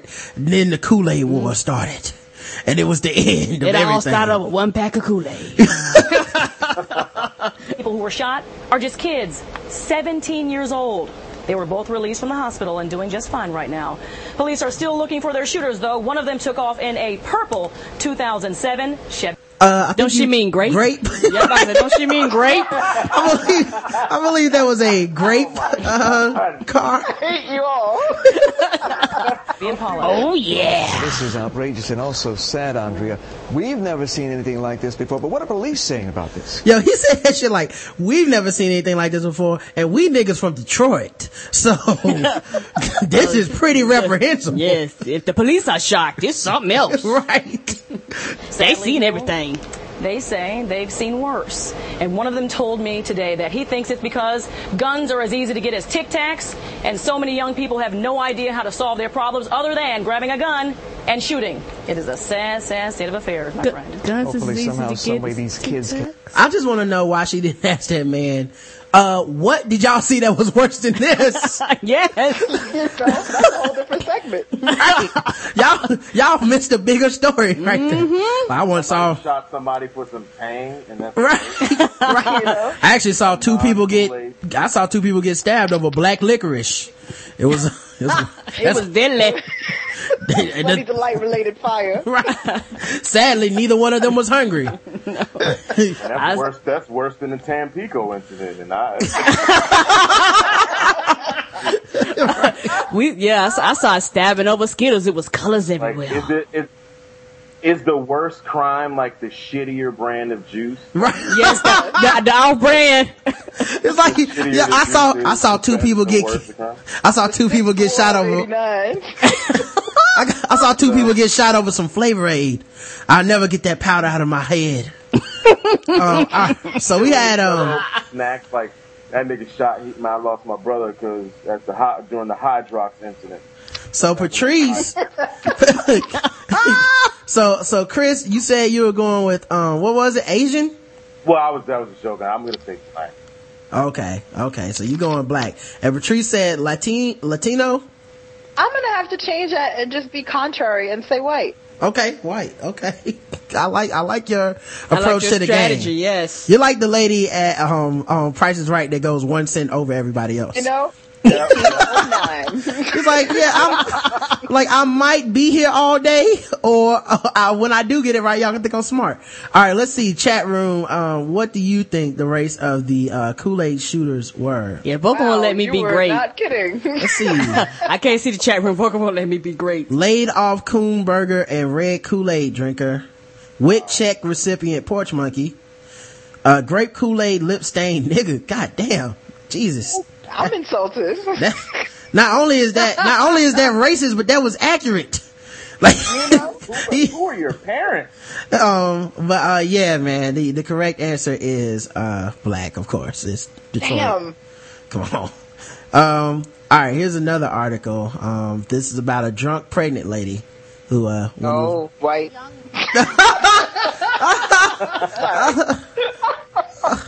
Yeah. I don't even know why he played. Should I even finish this clip? Let me I know, see. Right? Let's see. You can do it for character. I like the way she plays. For some reason, this clip is playing kind of low. Hold on. Let me see if I can adjust this. Oh, let me just reload this page. All right, man. Live podcasting. But apparently, this lady's drunk and she's pregnant, and she has a kid. So we got the trifecta going, and she decided that she needed to handle her business, and you know, add more to her multitasking day by going to get something done to the tattoo parlor, because you know. Yes. Mother is in custody, and her 10-month-old girl is in protective custody after police say they found the mother drunk inside her car outside of a tattoo parlor early this morning. Eyewitness news reporter Damon Fernandez spoke with employees the woman this morning, and he joins us live. Damon? Well, Eric, that woman's 10-month-old baby is back here in CPS offices right now. The workers tell me that they're trying to find a suitable relative to take care of that child. White. Or her mom sits child didn't go to foster care. It was I dare say even Arian. This morning, they say the 7-month-old pregnant woman was at the center of it all. I knew she was stumbling. I knew she was on something. This worker who calls himself... by the way, this dude that's talking right now, you guys can't see him. Tattoo on his face. Has a tattoo on his face. All right. Bless. Yeah, and he's talking very quickly. Let's see what he's talking about. Yogi says the woman who police have now identified as 20-year-old Stephanie Irene Santana appeared to be heavily intoxicated. Stephanie Irene Santana. Not sure if that changes your vote. I think she's white. Still going white. Okay. Today goes around 4 this morning asking for a piercing. She asked me how long would the piercing take. And I said, why would you ask me how long would it take? Because there's nobody in here. She said, because I had the baby in the car. That's when I asked her. She was up front with them. I love this dude already. I like this dude. The workers said they quickly became concerned and immediately asked Santana to leave. I said, you know, I can't pierce you. I already signed you up with a baby in your car. You need to go outside and attend to your baby. Yogi says he and his co-workers called police as they watched Santana stumble back out to her car and fall asleep behind the wheel. They said the little girl was also sleeping unrestrained in the passenger seat. She was sleeping in the car. We called the police. We came out here and she was sleeping in the car for a long time before they got here. Police said they found several beer bottles and some Xanax in Santana's car. They said she was getting it in. Including DWI, child endangerment, and possession of a controlled substance. She was looking for trouble. She got what everything she deserved. She got it because the baby was in danger and she needed to be where she needed to be. Now, CPS workers back here tell me that little girl is doing okay, the 10-month-old. And now, coming up on Eyewitness News at 6, the CPS workers here will be speaking out more on this investigation. Outside CPS head... So, let me throw in a bonus question, too. What race y'all think Yogi was, the employee of the tattoo parlor? Black? He was black. Okay. All right, let me check the chat room. I need the race of Miss Santana and the race of Yogi. So you can give it in that order. Trailer Park, Honky, and Coon. Okay. Well, then. Popson says Uncle Ben Black for Yogi, I'm assuming. Choir director of an AME church. Does that mean that he might be gay? He like positive guy? I don't. Yeah, possibility. Is that what they're? They didn't say new birth, but I don't know. He might be gay too. The chick is a wetback taco eater. Green card carrying Rican. Oh my god. White teeth, black face. I don't even know what that means. Me either, sir. That's a new one. That's the new level of racism. That's too deep for you, boy. All right, yeah. The lady was Latina, and the employee Yogi was black. So you got that part right. All right, man. So we got regular articles because I mean they still guess the race, but I don't have any more video. A man was charged with killing and abusing kittens. Right. Wow. 12-year-old wife. I like how Patrice goes on her gut right out the gate. Yeah. She's like, a headline, enough. That's all I need. I don't need further information. One syllable, I'm... and today's articles, when I was reading them, I was like, ooh, these are good. I was like, ooh, these are some stereotypes going around today. Well, first of all, this happened in Florida. Oh, Florida. Oh, wait, no wild card. She said wild card. A kitten who had his lips bitten off and ears burned. Oh. Is being Chris, that's where you went white? That's what it took. I don't know. Black people are eating each other now. That's true. I blame bath salts. It's a black kid at Morgan State or something that just popped up on Facebook. Yeah, we'll get into it. We'll get into it. No foreshadowing. Oh. So apparently, it was brought back to life by a veterinary clinic in Palm Coast. The man accused of hurting the kitten is in jail on animal abuse charges. Investigators say Angel Roman, 28 years old, not only admitted to burning the whiskers with a lighter and biting the lips off the kitten, but a kitten too, not even a cat. Aww. Like, lips? I was about to ask. I thought it was me.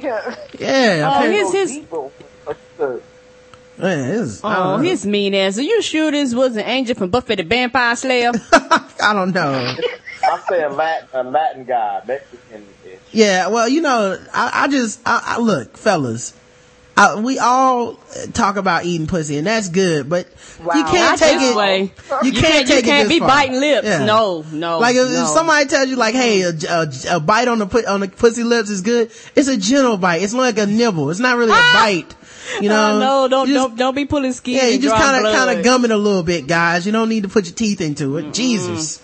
Anyway, but also he admitted to strangling another kid several weeks earlier. What? Who's giving him all these cats? No, I have a question. Did the kittens get together and whoop his ass? He was like, I've had enough of y'all. I don't know. You know? I don't trust cats either, but I wouldn't hurt them. No, I don't trust cats either. No. Cats are sneaky. And then he gonna tell on the old murder, like, he crazy. As like, hell. And like, yeah, man, so I bit the lips off that one. Shit, I strangled one like 2 weeks ago. Them motherfuckers shouldn't have been messing with me. It must have been the first 48 episode. He telling on himself and shit. The kittens belonged to Roman's roommate. The women who owned the kittens said, Roman spent a lot of time with the animals, but didn't realize he had been hurting them. They believe the abuse began when they went out of town and left them alone with the kittens. He'd asked for permission to give two of the kittens away. Those kittens remain unaccounted for. They dead. Oh no. Oh, they gone, baby. They don't go looking for them kittens, ladies. Oh, them kittens is buried in the flower bed somewhere. Yeah. Mm-hmm. He probably left evidence at the scene of crime. Probably written on your kittens. A few days later, the woman found a kitten. A little box everywhere. It's going to be ugly soon. She found a kitten dead in her home. A few days later, they initially believed the kitten died from natural causes. Kittens be dying like that, though. They got infant death syndrome in kittens. Mm-mm, mm-mm. White folks love cats too much. No, thank you. Uh-huh. Yeah. Somebody would have rescued it. Yeah, I think if I was guessing the race, that would be my clue, is... nobody was doing anything to save these kittens in this house. At all. Mm. It was not enough provision taking place. But days later, they found a kitten named Oreo suffering from injuries. The woman asked another Oreo. The woman thought another kitten had injured Oreo. The women then became suspicious when a friend told them that Oreo couldn't have been injured by another kitten. The women confronted Roman, who admitted to killing one kitten and burning Oreo. So wait, I would have loved to see the CSI on this. Man, what would he have done to the cat if it was named Hydra? Like, yeah. Hey man, here's my question, dog. So they thought another kitten had injured Oreo, but Oreo was burned? Kind of fucking, well, they thought the kid committed arson or some shit. Cats in here setting fires, walking around looking like dog in cat form. This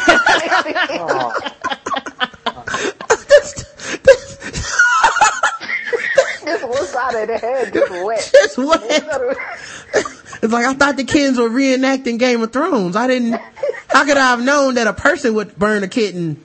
I had no idea. I thought it was like a kitten gang war or something.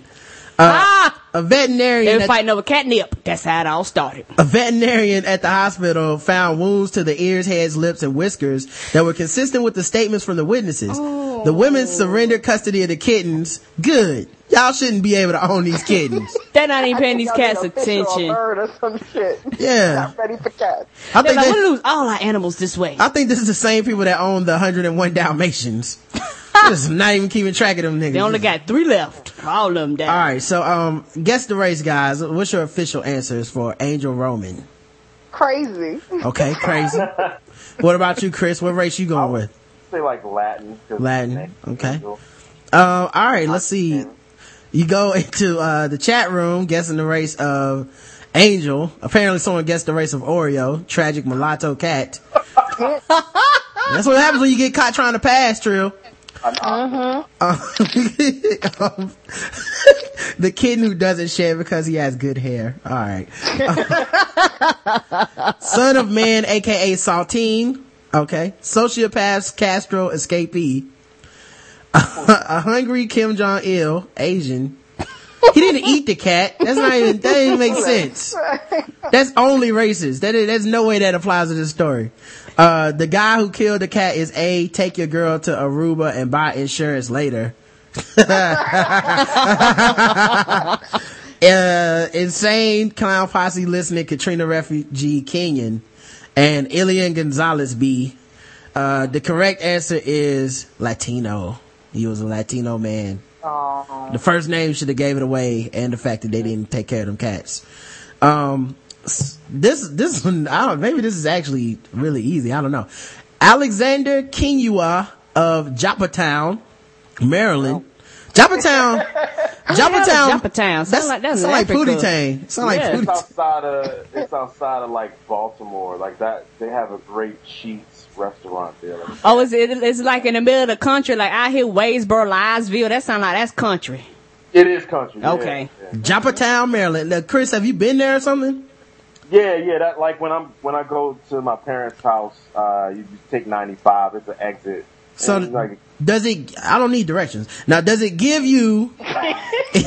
Chris, based on the story, I can already tell he's not going to be visiting. Yeah, Chris went into direct detail, and she's like, "Yeah, man, you don't take a left over there by the turnpike, exit 5. Actually, exit 75 off the. See when you see the Piggly Wiggly, do you go straight or do you make that turn? You always, when you see the Piggly Wiggly, you got to make that turn. So his name is Alexander Kamanthi Kinua, at Joppatown, Maryland. And do the things you know about Joppatown, Maryland give you any hint on Guess the Race so far, Chris? All I know is that CBS did a documentary on young kids at the high school in Maryland. And it was a pretty good documentary. That's all I know about it. I get sandwiches there and sheets, and I'm out. Okay. All right. I was just wondering, because sometimes we had a guy who knew enough about some small town in Illinois that not only did he guess the race of the woman, he guessed that she was a fat white woman with a black dude in Walmart. And he was right. 100%.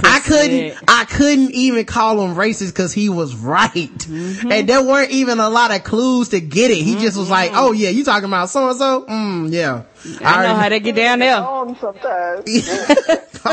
I know is they're probably white and they treat you nice. Because when I went, my undergrad was in Emmitsburg, Maryland, and it was Sheetz was the spot. Like I think it's better than Wawa. I know it's going to get a lot of slander on my timeline, maybe or maybe not. But like it's like that place. My undergrad was near in Klan country, like Thurmont, Maryland was a neighboring town, and we used to go there to get sandwiches. And sometimes they would look at you and they would like slam your sandwich down, but the sandwiches were so good that you just allow it. Allow the racism. Yeah, I'll take this with a side of racism, please. Thank you. Appreciate that. Because their sandwiches were so good that I just didn't care about the racist looks that I got. Just go ahead and just order an apartheid and pastrami and be done with it.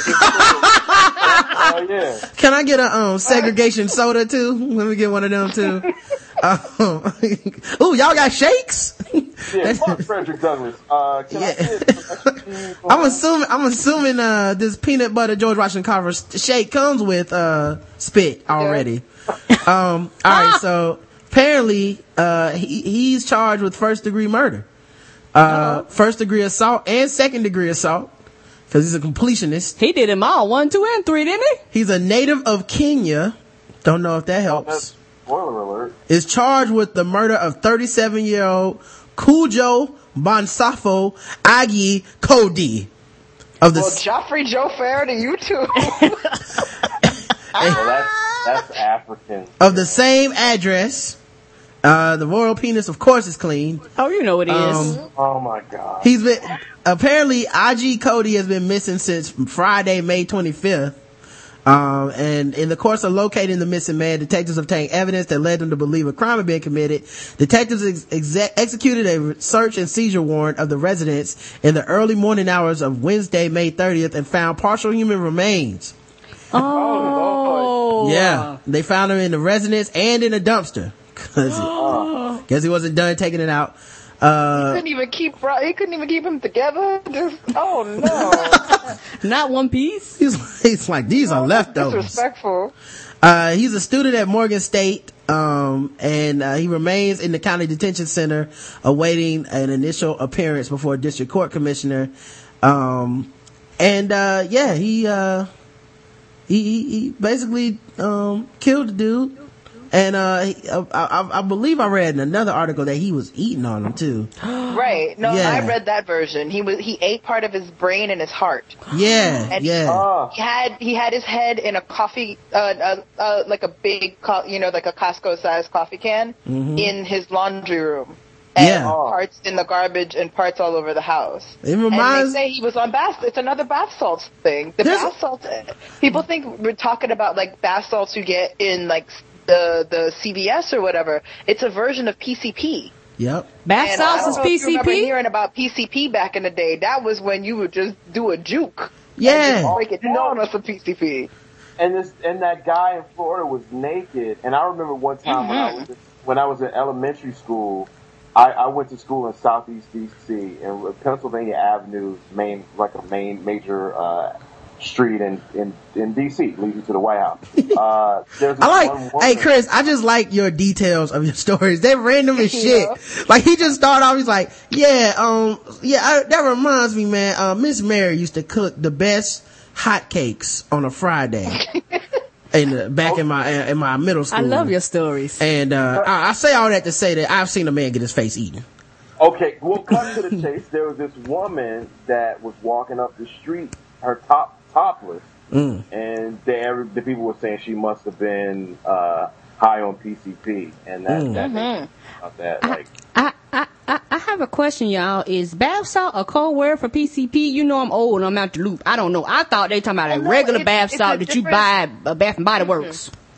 It's made, it has the chemical components of sodium and other things, so they're calling it bath salt. It's not PCP, but it has a lot of the same elements and effects of PCP. Oh, wow. So that would be like the most closely related drug. Well, I would believe that this is some type of conspiracy because I feel like cause everybody's like, oh, it's the zombie apocalypse and all this shit. And I'm like, yeah, it could be. And if it did happen, people are like, well, it wouldn't happen. It would happen to white people first. But I was thinking like, who do white people do all the experiments on? Us. Brown people. Like it'll happen to us first. This stuff is cheap. This is like cheaper than crack cheap. Right. Wow. Is that's ridiculous. That low rung I think shit. There's just one big bad batch going around. Like the brain eating batch? I don't know if the world is ending because people are eating each other's faces or because there's like another Step Up movie coming out. Like I don't, is there? Like how much can you dance for your dreams? Like I don't. Well, first of all, Chris, I hate to say this, but it's You Got Served that's having a sequel come out. Another one? I saw it yesterday. There's the Battlefield one. Yeah, Battlefield America is You Got Served. Oh, I do want to see that one, yeah. But there's another Step Up, too. Like, oh, okay. Revolution. Okay. Like, they're like Flash. Isn't it like Step Up Forever or something? They're just...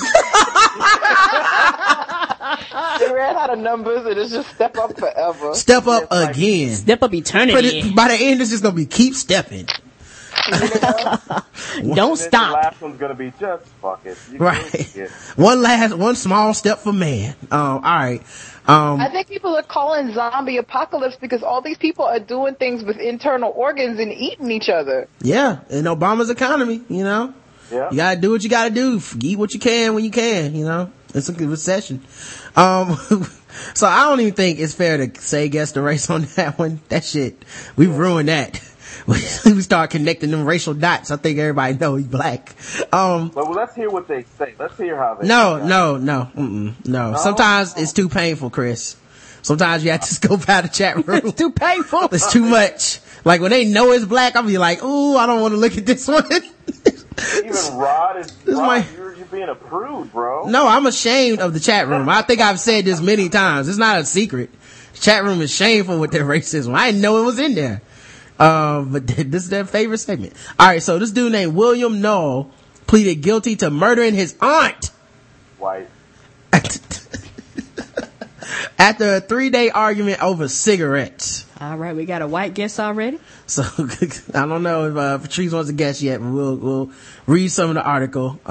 William Knoll. Not sure if that helps. William Knoll pleaded guilty today to a few charges, including second-degree murder for beating his aunt to death in Mesa in November. Cigarettes sparked an argument between Knoll and Cynthia Pasek At least that's what Noel told the police at the time of his arrest, because she was dead and she couldn't say nothing. Oh. After 3 days of arguing over who paid for a carton of smokes. That's a long ass argument over some cigarettes. It was $5.99, no $4.99. I told you. And Noel downing a vodka/Mountain Dew combo. Ooh, I feel like that helps guess the race a lot. According to court records previously obtained by the New Times, Mesa police were dispatched to a home on November 15th where Pesic, who was 62, was found dead. Police who called, the person who called police didn't give his name, but told the dispatcher that Pesic had fallen. So I'm pretty sure that was him. Like, he was like, yeah, it was, she fell, onto a bat several times in the head area. According to documents, the caller was Noel, Pesic's 41-year-old nephew, who lived at the home. That's always a sign. Oh, yeah, sir. You shouldn't be 40 living at your aunt's house, and arguing over who bought the cigarettes. Like, that's never, nothing good ever comes to that. Mm-hmm. He probably labeled his orange juice. Right. Cause I had my name on them cools. Alright, so, when they entered the home, they found blood splattered all over the kitchen where, her body was found, and the county medical examiner would later discover that she suffered multiple skull fractures and had 3 teeth knocked out from a fall. Oh. Yeah, she must have fell down the stairs. Oh my goodness. While the cops were at the scene, Noel's mom phoned the police saying her son just called her saying he had a problem and told his mother that his aunt's home was a bloody mess. And this dude was incriminating himself all over the place. And mom snitched on him. Wow, that's terrible. While the cops were at the scene, while the cops were still there, police watched Noel get out of a vacant home next door to his aunt's place. So he tried to act like... Oh, they seen him. Like, hey, y'all, I just came home. Oh, my God. What happened? What had happened was... And they looking at him the whole time like, dog, we just saw you walk out of the house next door. You ain't sees nothing here. You think you tried the Jedi mind trick? You ain't see nothing here. They said he made spontaneous statements to police indicating that he'd been hiding in the attic of the abandoned home as police were searching the house he shared with his aunt. He said, I fucked up, but denied his fucking up had anything to do with murdering his aunt. What? Like, what else could it be? Yeah, ain't that the truth? I fucked up, man. I should have got the ultra lights, man. Yeah. This would have never happened if I would have got the Virginia Slims, man. Yes. She wanted, I like the Marlboro's 500s. That was her favorite brand. She liked to come a long way, and I fucked it up. Alright, so Noel told police that earlier in the week, he had some of his neighbors buy him a carton of cigarettes in an Indian reservation. When they delivered the cigarettes, Noel didn't have the $50 to pay for them. That's what they going for now? That must be a carton. That gotta be a carton of them. Even a carton is $50? Yep. And remember, we live down south. They got the lowest taxes on tobacco. Up north, them shits is high. Yikes. Where was this again? Where did this happen again? This happened Mesa, Arizona. Mm-hmm. Oh, Mesa, okay. Mesa, Arizona, I'm sorry. His aunt picked up the tab, a gesture that apparently embarrassed Noel, and the two argued about the cigarettes repeatedly for 3 days before then Noel told police before downing a bunch of Mountain Dew and vodka and getting into a physical fight with his aunt. She had injuries consistent with a fight, and they also checked the attic. Well, he said he watched the police respond to the murder, and they found bloody clothes and a carton of cigarettes. Cigarettes she paid for? Right. Mountain Dew's also a sign, white. So Chris went with white. I think Patrice might be away for a second, but let's check the chat room and see what race they think William Noel is. Let's see. Mountain Dew and vodka, very white. Yeah. Trailer park resident, raw oyster with a squirt of lemon eater, white. Plays with rattlesnakes in church, white. Cheese eater. Cheese eater who looks up to Joffrey, extreme cheese eater. What? Yeah, all you people are right. That was a white man. So you guys pat yourself on the back. How are you an extreme cheese eater? Yeah, I don't even know. It was like skateboard while you right. While you eat Gouda cheese. I hang glide and eat a slice of American. I throw flames while I eat my cheese, dog. This lady got accused of masturbating on a Florida highway. Oh, Florida. And there's no video clip of that. Nah, no video. Drivers pulled illegal U-turns just to catch a glimpse of Ashley Holton. Illegal U-turns? Now you know that is just. What did she do? Have her legs up in the air? That's a true definition of how your dick is not your friend.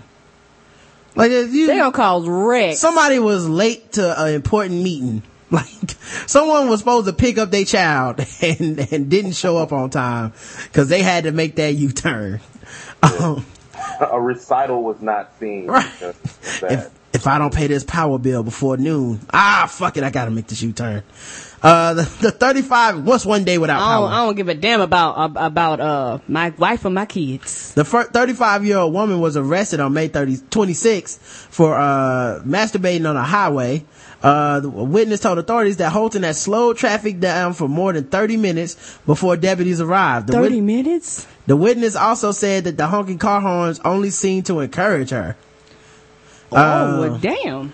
When a Marion County sheriff's deputy approached her, Holton pulled up. Did she turn it up high every time a horn honked? I don't know. Holton pulled up her shirt and bra, exposing her breast and bra. Holton was arrested and taken to the Marion County Jail. Maybe she was on bath salts. Hey, baby, do you think it took them 30 minutes because the police officer stuck in the traffic trying to get to it because folks was making a liquor U-turn? I think we're getting close because there's a lot of U-turns. Yes. A lot of U-turns coming up. Holton was arrested, taken to the jail. Officers attempted to put pants on her. They said she kicked around for a bit, described her chomping because she bit some of the officers. Oh. She described her biting the officer as a love tap.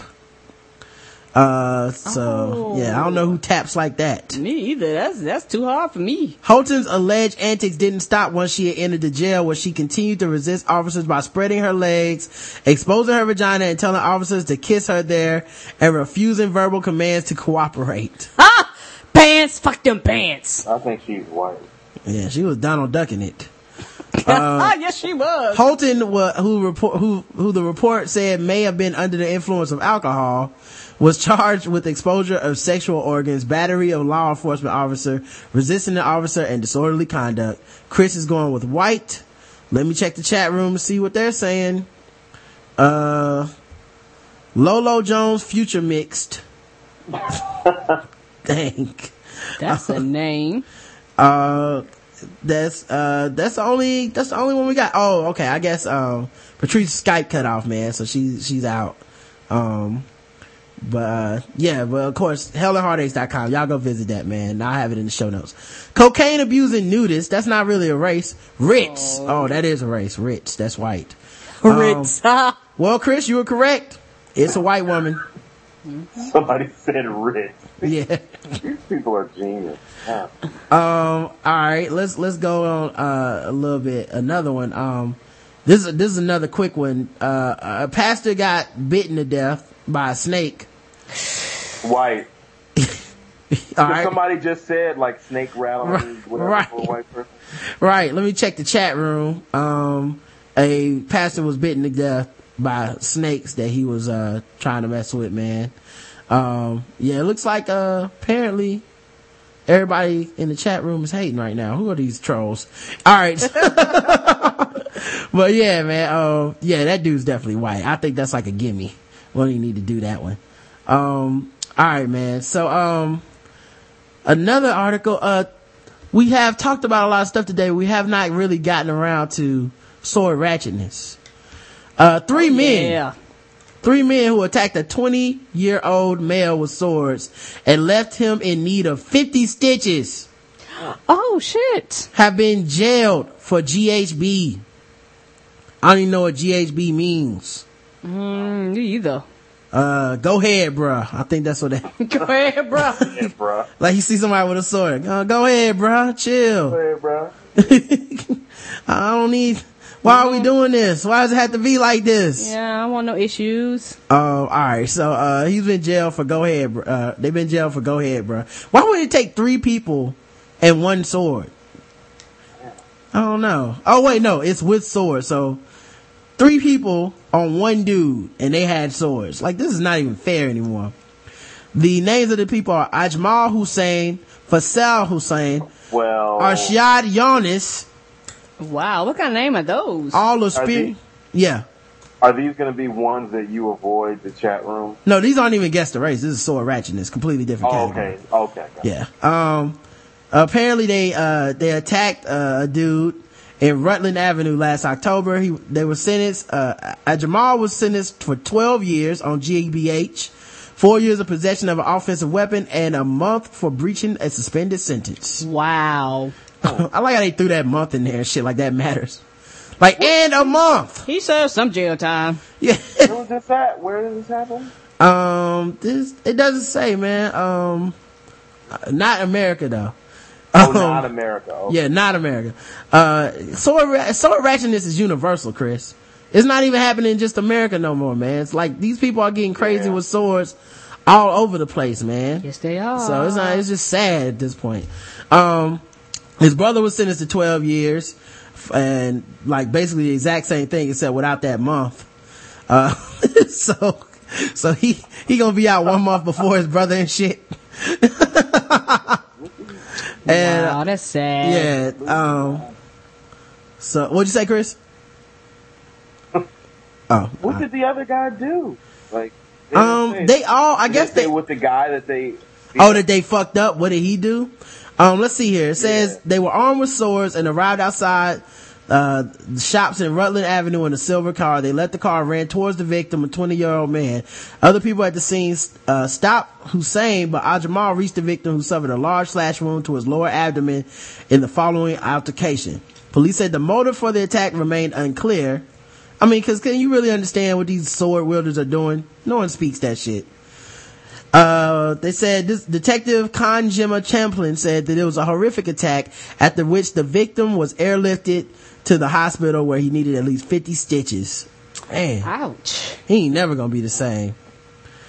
But yeah, alright. So, another dude apparently called the police and had a standoff with them, and then cut himself and threw his intestines on the cops. And people think this is a zombie crime too. But, like, I don't think people understand. That's a crazy crime. Zombies eat flesh, not give it up. That's not how they attack, by throwing some spleens on you and shit. That's insane. If that happens to you, you got off lucky, man. Gosh, I would be so... you know what? I feel so bad for cops now, because that gotta be fucking traumatizing. You get caught on the beat and you go in there, and next thing you know, you getting intestines thrown at your ass. Who's prepared for that shit? I could never be a cop, man. Like, cause I'm not showing up for like 90% of the shit I get called for. Like, I'm only doing easy shit. It's like, yeah, man, it looks like another kitten got stuck in a tree. I'm on it. Tell them car 45 is on the way. But anything like, yeah, it look like a man is walking around and, he's threatening to stab himself and throw his intestines on people. Think I'll get the next one. Anybody need a donut run? You got that covered. Anyone hungry? Like, I don't even talk shit about cops for being lazy and shit like that. Like, that job is hard. Yes, it is. More I would shit not trade. I want to deal with. I would not trade for that shit, man. All right, man. So this has been another episode of the Blackout Tips. This is, we had a bunch of guests. We talked about girls for a long time. Yeah. For people that, talked about them drones. We didn't really do any random thoughts, but that's fine, man. I really wanted to talk about both of those shows. Yeah, Chris, I gotta get caught up on them drones too, so didn't even have time for Ratchet Ball Wives, you know, didn't have time for, Bad Girls Club. Sorry, guys. But it's a comedy podcast. Check us out, theblackouttips.com. Follow us on Twitter. I'm at Rodimus Prime. Say that again. That is in DAT.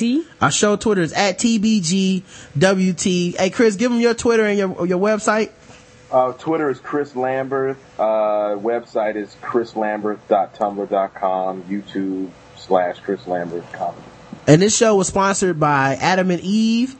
.com, where you can use the code TBGWT in the checkout, get 50% off of any one item, 3 free DVDs, free shipping, and a free sensual gift that I can't even tell you about. Also brought to you by Shadow Dog Productions, comedy feature film, Dirt Cheap Therapy, which we are in. Go to shadowdogproductions.com/dct.html. The link is already on the blackguytips.com, so make sure you guys are doing that. For those of you who don't watch the live shows, if you ever do wonder if we're having a live show, what time it is, where you can go see it, go to the blackguytips.com, click on the link that says live shows on Vocal. It's a tab at the top of the page, takes you right to it, and it'll even give you a countdown to when the next show is. Yes, and they give you a countdown for the Black Guy Who Tips and for the sport movie reviews, which me and Roderick and Chris and Kev and Brandon do every other Wednesday. It has its own Twitter at Spoiled Movie Pod. We have a donate your account for that. You can also find us on iTunes, Facebook, Podomatic, and we're now on Stitcher Radio. Yeah, man. So we appreciate the people who share us on Stitcher and all that stuff. You know, we're on iTunes. Leave us a 5-star review on iTunes. We promise we'll read it on the show, regardless of what you say about us. Also, like us on Facebook, all that good stuff. Favorite us on Stitcher. Give us a thumbs up, all that good stuff. Keep donating. Just go to blackouttips.com, look on the right hand side. You can donate. You can do recurring donations, one time. Keep doing that. We appreciate that. We do. Thank you guys. Subscribe to the page. Go to the store. To contact us, you can call us 704-557-0186, 704-557-0186. Leave us a voicemail throughout the week. We play those on our feedback show, or talk to us live during the feedback show. The email for the show is theblackguytips@gmail.com.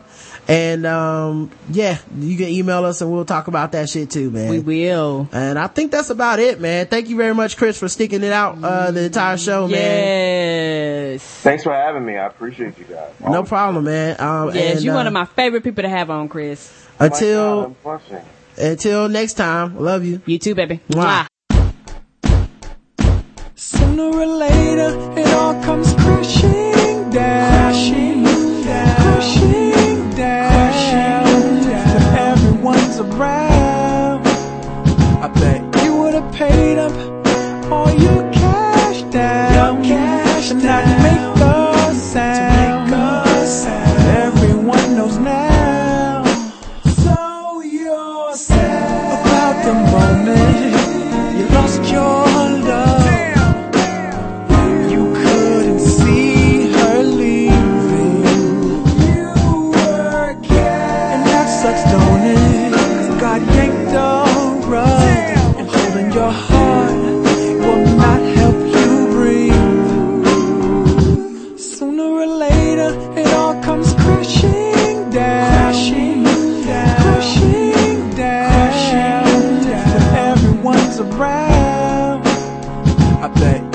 Paid up all your cash down, your cash down. Not make the sound, to make a sound. But everyone knows now.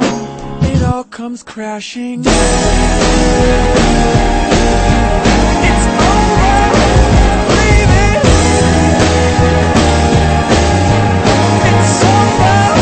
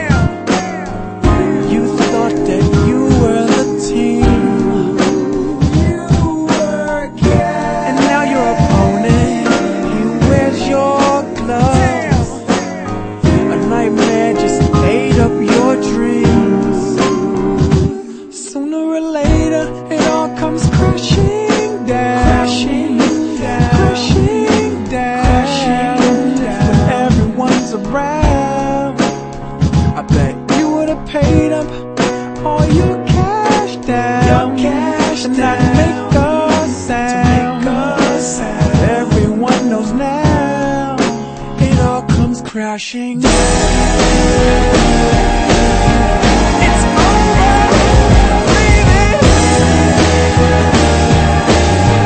It's alright, leave it. It's alright, leave it. It's alright. Could've had so much done. Your chance is passing.